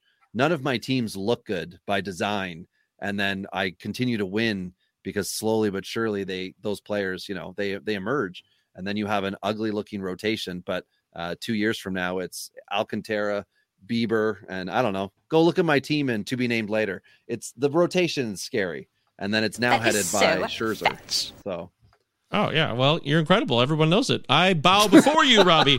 Oh hail RobbieBaseball.com. Oh, oh, oh. Baltimore's going to be better, I promise. I know they're bad. They're not going to lose Yeah. 100 games this year. I hope. That's right. Let's just keep hey, Tyler keep Wells. rebuilding. Tyler Wells. I was so excited for him to be the closer, but I'm perfectly fine for him to be the piggyback rotation guy. Maybe you know we see You want to know my, my dark horse closer candidate for the Orioles? Yes, Felix Jorge Bautista. Lopez. Yeah, Oh, there it is. really? Ba- Bautista. Here's Okay. why. He, if he can rein in his control a little bit, the guy throws like a closer. Throws about 100 miles an hour, has a pretty nasty splitter. He's got a he's got a nice it controls a little bit of an issue, but I don't know, man. We've seen Jorge Lopez, and oh yeah, um, you know, It's rough. not great. It is rough. We've seen Dylan Tate. Don't forget Cesar Valdez last year. What's rougher than that? I mean, the guy was throwing like 78 miles an hour. It was insane. Yeah, he was throwing that little that little goofy changeup, which I did love to watch. That was like really it was, It was a really miracle. People kept uh, asking me advice about him early in the season. I'm like, get whatever you can now. Bail now. If you get out of this now, this thing is going to implode any day. And then by May, yes, he imploded. It was the end. yeah, Of that. no, but my that's my Bautista's going to be in the bullpen. Um, you know, he looked really good in AAA last year, or in the minors in general last year. Um, That reminds me of Buck Martinez, by the way. AAA, He looked really good. Bautista. Bautista. Big Oh, yeah. strikeout guy just has a killer fastball Bautista. and a, and and a pretty pretty solid splitter. And if he can control that fastball a little bit, it's like I mean, it's like a you know like a seventy grade fastball. It's a great fastball, and that splitter can be a useful breaker. That's all you need is just those two pitches. Um, So- yeah, uh, So, that, Ben, that's my dark horse candidate. You're telling me Felix Bautista is my uh, Garrett Crochet replacement when the Sox finally put him on the GD IR, and I go pick him up, and no one's watching because he is zero percent rostered in Fantrax. So Felix Bautista, it, I don't think he's day one, but I think he Right, but I've got- I've wouldn't got be time. shocked if he ends up with some saves. This I- you I probably could can't see see. it. Available everywhere. Those are those are my dynasty leagues available. every- Yeah, and then he- some a hole picked him up in one dynasty league. He's Hmm. he's my I I could see it. I I think the I think Jorge Lopez or Dylan Tate probably has the job right away. Right. But the they're both um very bad at pitching. Um, which is unfortunately their job. Super important to that role too. Super important. well, and here's the thing though with like Dylan Tate. What is what is Dylan Tate good at? He throws a really hard fastball that he has no idea where it's going, and he has a slider that's pretty decent that he has no idea where it's going. You know, that's gonna that's gonna get him out of a closer job real fast. And I mean, Bautista, it's it comes with a big if, and the big if is controlling that fastball. If he's throwing 100 miles an hour, but it's all over the place, doesn't matter. He's he's not going to have the job. But if he can, he has. When I look at these kinds of pitchers, I want to see raw talent, and then raw talent can be refined. And a team like the Orioles now, thank God, has the staff and knowledge to refine pitchers a way in a way they didn't have before. Now that Mike Elias is there and they've got they've built up an analytics department and everything. So Bautista has the raw talent. If he can rein in his control on that fastball and make that splitter somewhat consistent, I can see it. I can see it. I think he he just he looks his stuff. He looks like a closer to me more than Jorge Lopez does, more than Dylan Tate does. So Mm. we'll see. It's important. Appreciate it. That's a good one. Yeah. Hell yeah, that's good stuff right there. Uh, Chris, I want to ask you, uh, Michael Fulmer going to usurp Gregory Soto, in your opinion, as the closer? God, I hope so. Boy, I don't know. I, it, it's tough because so I was just looking this up today. His fastball this spring is 91.9 miles per hour, uh, whereas last season in the regular season his slider was 91.2 miles per hour. Uh, he also he wasn't throwing very hard last spring either, so this just might be part of his process. And once the adrenaline kicks in, he's starting you know mid 90s again.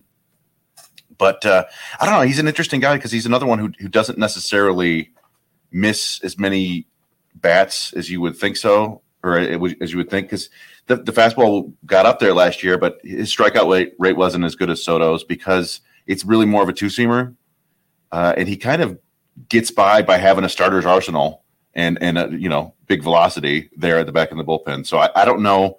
I, I guess the the dark horse there to take saves from Soto would be Alex Lange, who also threw you know his fastball average is 96 but his fastball gets crushed for some reason uh, i don't know if it's the, you know the, the shape of it or whatever because it's got a you know decent spin rate and decent velocity but his changeup and his slider curve are both pretty damn good pitches so if he can just kind of i don't, I don't know you know pitch backward a little bit more he might be able to, to take that role but I, I you know aj hinch named soto his closer but he also then said that doesn't mean i'm not going to use him in like the seventh inning if i need to so I don't know. Hinch might just be your enemy there rather than any of the pitchers.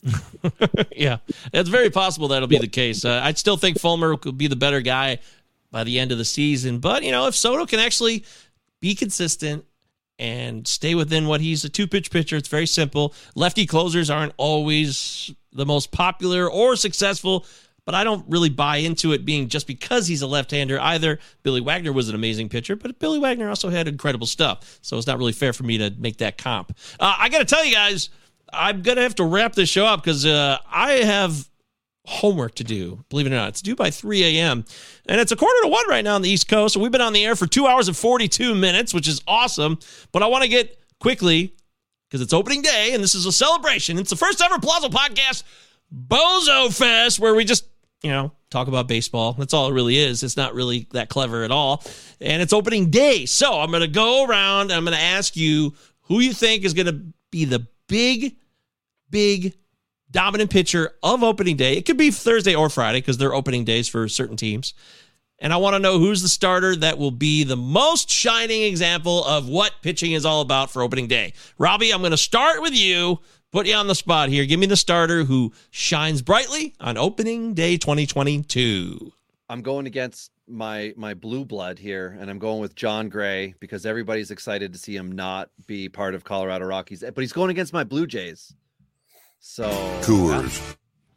Yeah, former Coors. Um, now he's more like a Busch Light. What would it be in Texas? What would the Texas beer be? Yeah, Lone uh, Star that's a State. There's got to be a beer. Anyway, There's a uh, Lone Star beer. There used to be, anyways. Cold. It's got to be Colt 45, right? that makes a lot of sense. Wow. Oh, But by yeah, the way, that- Davey that's Lou's my been guy. here the whole time. He, Davey Lou, I hope you know Chris Brown or Rogelio Castillo and what they do because Dave's a local Detroiter. I met him last fall. I mentioned this earlier on the show, Chris, and he's been on the he's been watching this whole damn thing. That's amazing, Dave. Good on you. So you're going with Jon Gray then, huh, Robbie? going with Jon Gray, and uh, you know if I'm wrong, I still win because then the Blue Jays probably do. So there we go. Oh, that's yeah. Okay, you're cheating, but that's fine. I, No, I'll no, allow I that. still want him. To, I own more Jon Gray than I do Blue Jays, or I roster more Jon Gray than than Blue Jays. So yeah. Sure, you do. I mean, it's finally unleashed, free of that burden, of course. I'm with you there. I love it. I was in the Jon Gray fan club for many years, and it never worked out.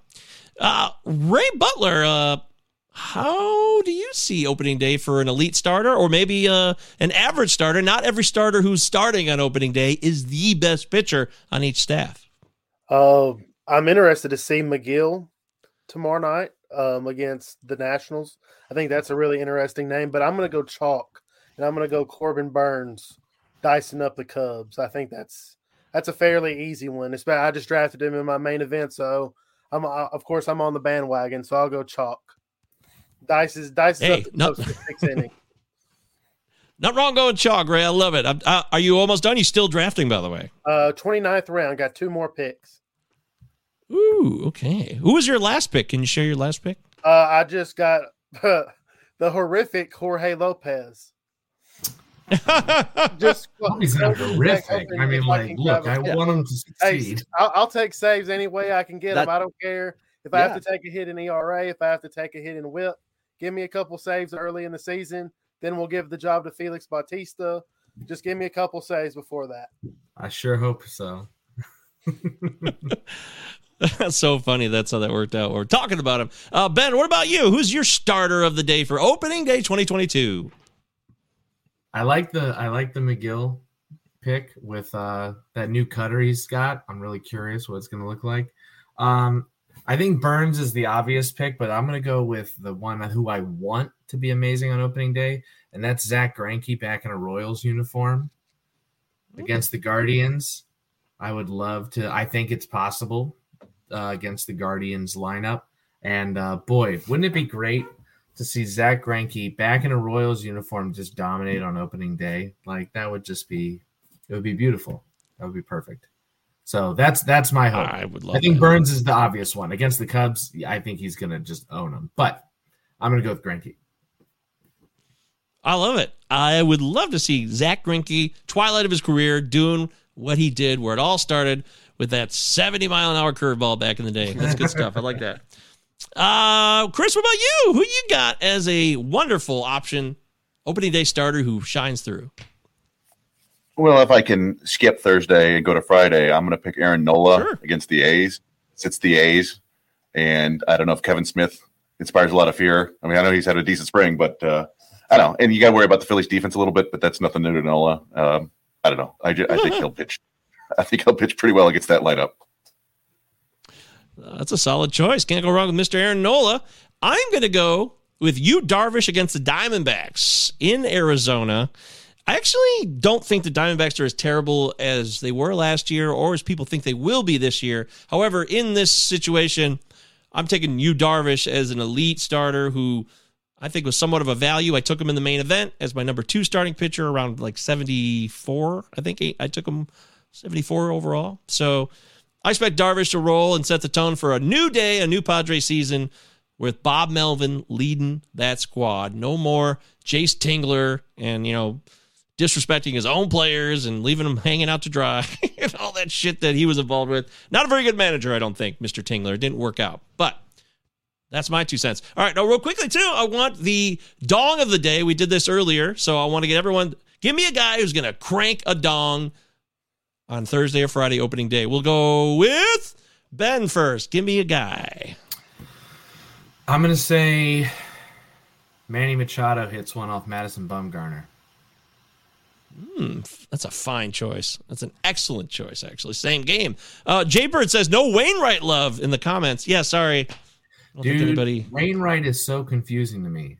It is so strange to me that his little like 88 mile an hour sinker was so good last year for no good reason. I mean, like for a good reason, I guess. It induced a lot of weak contact, but like, I don't know, man. He's 40 years old and suddenly turns in the season he turned in last year. I don't know. He's confusing. I have no clue what to, I truly do not know what to expect from him this year at all. He could do exactly what he did last year, and I'd say okay. And he could do, you know, have a five five ERA, and I'd say sure, that makes sense. I no idea. I can tell you what to expect. Uh, it's garbage. He's not going to do what he did last year. If he does it again, it'll blow my mind, and I will, I will do anything. I will do whatever deed I need to do to pay homage to the amazingly, incredibly, still rolling. comments to say something. That's what he's going to do. Yeah. Yes, exactly. Seriously, it would blow my mind that much, Ben. It really would. Something. Someone say something. Yeah, I'll eat glass, whatever. You know, something crazy. Uh, whoa, whoa. Uh, Ray easy, But- easy. yeah, I don't really want to do that. Yeah, I immediately regret saying that out loud. Uh, Ray Butler, let's get Ray's dong of the day for opening day. Who's gonna be? I'm gonna go. Bryce Harper lowers Frankie Montas's trade value a little bit and smacks one off him on opening day. That's a that's a fine choice. We'll see if the splitter is working or not for him early on. Might not be. Uh, Robbie B, Robbie Baseball, give me your dong. Is it gonna be a Blue Jay? You got to give me a Blue Jay, No, right? I'll, I'll go to the NL. Let's do Hunter Renfroe because I, I think good things Oh. are coming for Hunter Renfroe and uh, Cubs. I know they've got that veteran rotation, but it's not good at the baseball. So uh, give me Renfroe. Not a Drew Smyly believer this year. I am not Drew Ew. smiling about that. No. Hey! The Uh, what about Chris free. Brown? Who's your dong?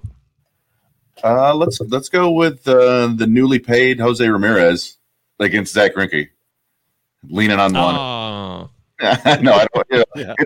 ruining a good story doesn't mean he can't win, but I think Jose Ramirez is gonna, you know, It'll be a solo home run. It'll be the only hit of the game. yeah, there. there it is. Yes, yeah. That's well said, Ben. That's well said. Uh, Chris, while you're there, then uh, World Series pick. Who do you got in the World Series? Give me your winner. Uh, all right. Well, No pressure.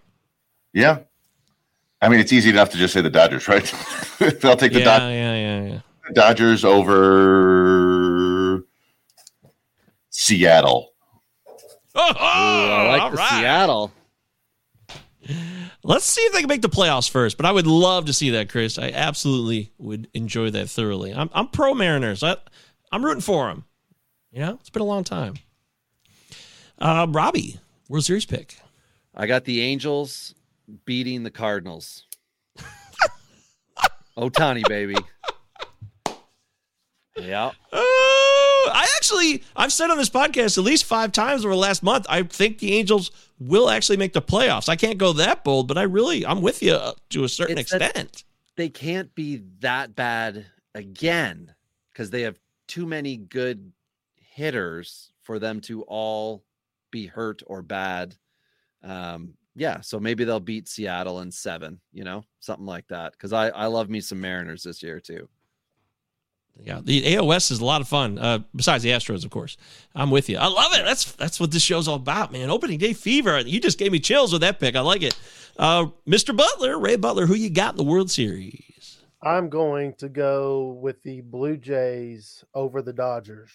I'll Cool. go ch- chalk in the NL, but Blue Jays, I think uh, they've got the rotation to do it. They obviously have the offense to do it. I think uh, they've got a couple of underrated pieces in the bullpen. I think they add to that before the deadline and go on a run. And that's a fun team to go on a run too. Hell yeah. I, I I would love to see that, man. Uh, Blue Jays when they were doing their thing in the ALCS back in 2015 with Bautista and the bat flips, and that Nope. was a. I mean, you were there, Robbie. fun. That was a wild scene. I know Nope. Ben That didn't like that because he was an Orioles guy. because goddamn Buck Showalter wouldn't put Zach Britton in in a Look, you don't need to play the game. matchups, okay? Man, I mean, but here's the thing, though, real quick. Ubaldo Jimenez of anyone, I mean, Big pick someone out of the contract. crowd instead of putting Ubaldo Jimenez in at that point. Have have Chris Davis pitch. Jesus, I, yeah, He wasn't ready to Still a little pitch yet. He wasn't ready to pitch yet. Yeah, I just Oh yeah. Well, I'd feel bad for you, Ben, but you knocked out the Tigers in 2014, so I don't. Oh boy, and was that? Uh, I still will watch the Delmon Young double sometime. Delmon fucking Young, so stupid. This guy can't. I will. The only good thing Delmon Young has ever done. I will watch that. So if I'm just feeling down, sometimes I'll just go to YouTube and look up the Delmon Young double and just watch it. That's I know, that. yeah. That and the Mile High Miracle, Ravens and Broncos. Those are the two. Those are my two sources of joy in sports, just randomly on YouTube. There's there's nothing scarier in the playoffs than a hitter who swings at everything. Because sometimes you make contact. Delmon Young's playoff stats are like amazingly good for the compared to the rest of his, his career because he's at everything. And I don't know, guys, we're trying not to put him on base for some reason, and there you go. Ah. Oh, what a Oh, beautiful, man. Incredible, incredible sad. moment. Hashtag sad. Yeah, that's a bummer. All right, and uh, Ben, who who you got in the series? Give me a World Series of Brewers versus Blue Jays with the Brewers winning. I would love that. If we got a Brew Crew Blue too. Jays World Series, I'd love that.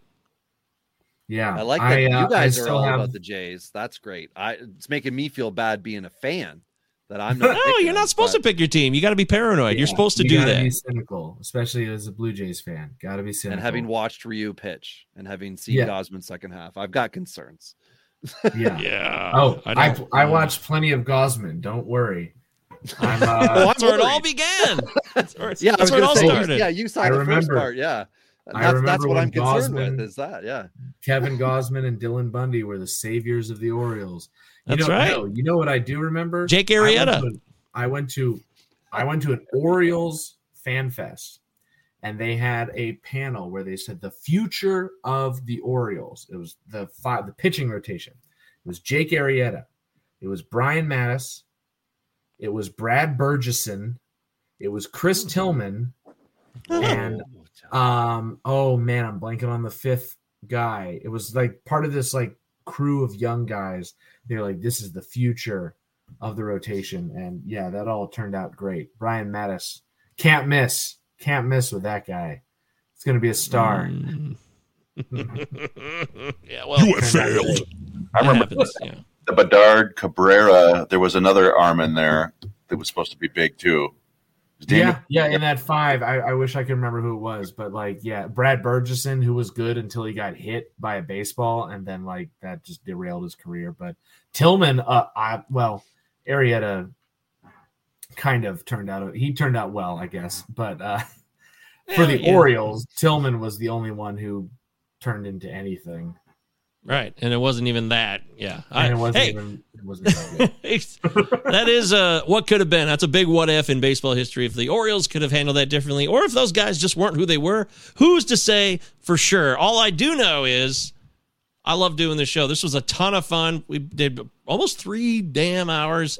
Opening day fever is at a high pitch right now. I want to thank Ray Butler and Robbie Baseball, Ben Palmer, and Chris Brown, and all the other dudes and dudettes who came through here today. All you guys who commented in the comments, the live chat. This is great. This is exactly what I wanted it to be. And I would do it for four more hours, but life goes on. So I thank everybody for the Palazzo Podcast original debut Boza Fest, opening day eve 2022. Thanks, everybody. Don't forget to follow us on Twitter, Palazzo Podcast, two L's, two Z's. Utah. And that's where you can find Give all the two. information you need to know about the show. And anybody else that you saw on the show, go back and follow every single one of these people. It will only enhance and improve your fantasy baseball knowledge.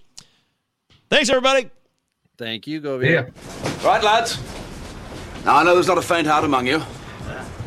And I know you're as anxious as I am to get into close action. But we must bring him right up beside us before we spring this trap. That will test our nerve. And discipline will count just as much as courage. The Acheron is a tough nut to crack. More than twice our guns, more than twice our numbers. And they will sell their lives dearly. They mean to take us as a prize. and we are worth more to them undamaged. Their greed will be their downfall. England is under threat of invasion. And though we be on the far side of the world, this ship is our home. This ship is England. So it's every hand to his rope or gun, quick's the word and sharp's the action. After all, surprise is on our side. Presented by T Mobile, the official wireless partner of Audacy Sports. With an awesome network and great savings, there's never been a better time to join T Mobile. Visit your neighborhood store to make the switch today. This is the story of the one. As a maintenance engineer, he hears things differently. To the untrained ear, everything on his shop floor might sound fine, but he can hear gears grinding or a belt slipping. So he steps in to fix the problem at hand before it gets out of hand. And he knows Grainger's got the right product he needs to get the job done, which is music to his ears. Call, clickgrainger.com, or just stop by. Grainger, for the ones who get it done.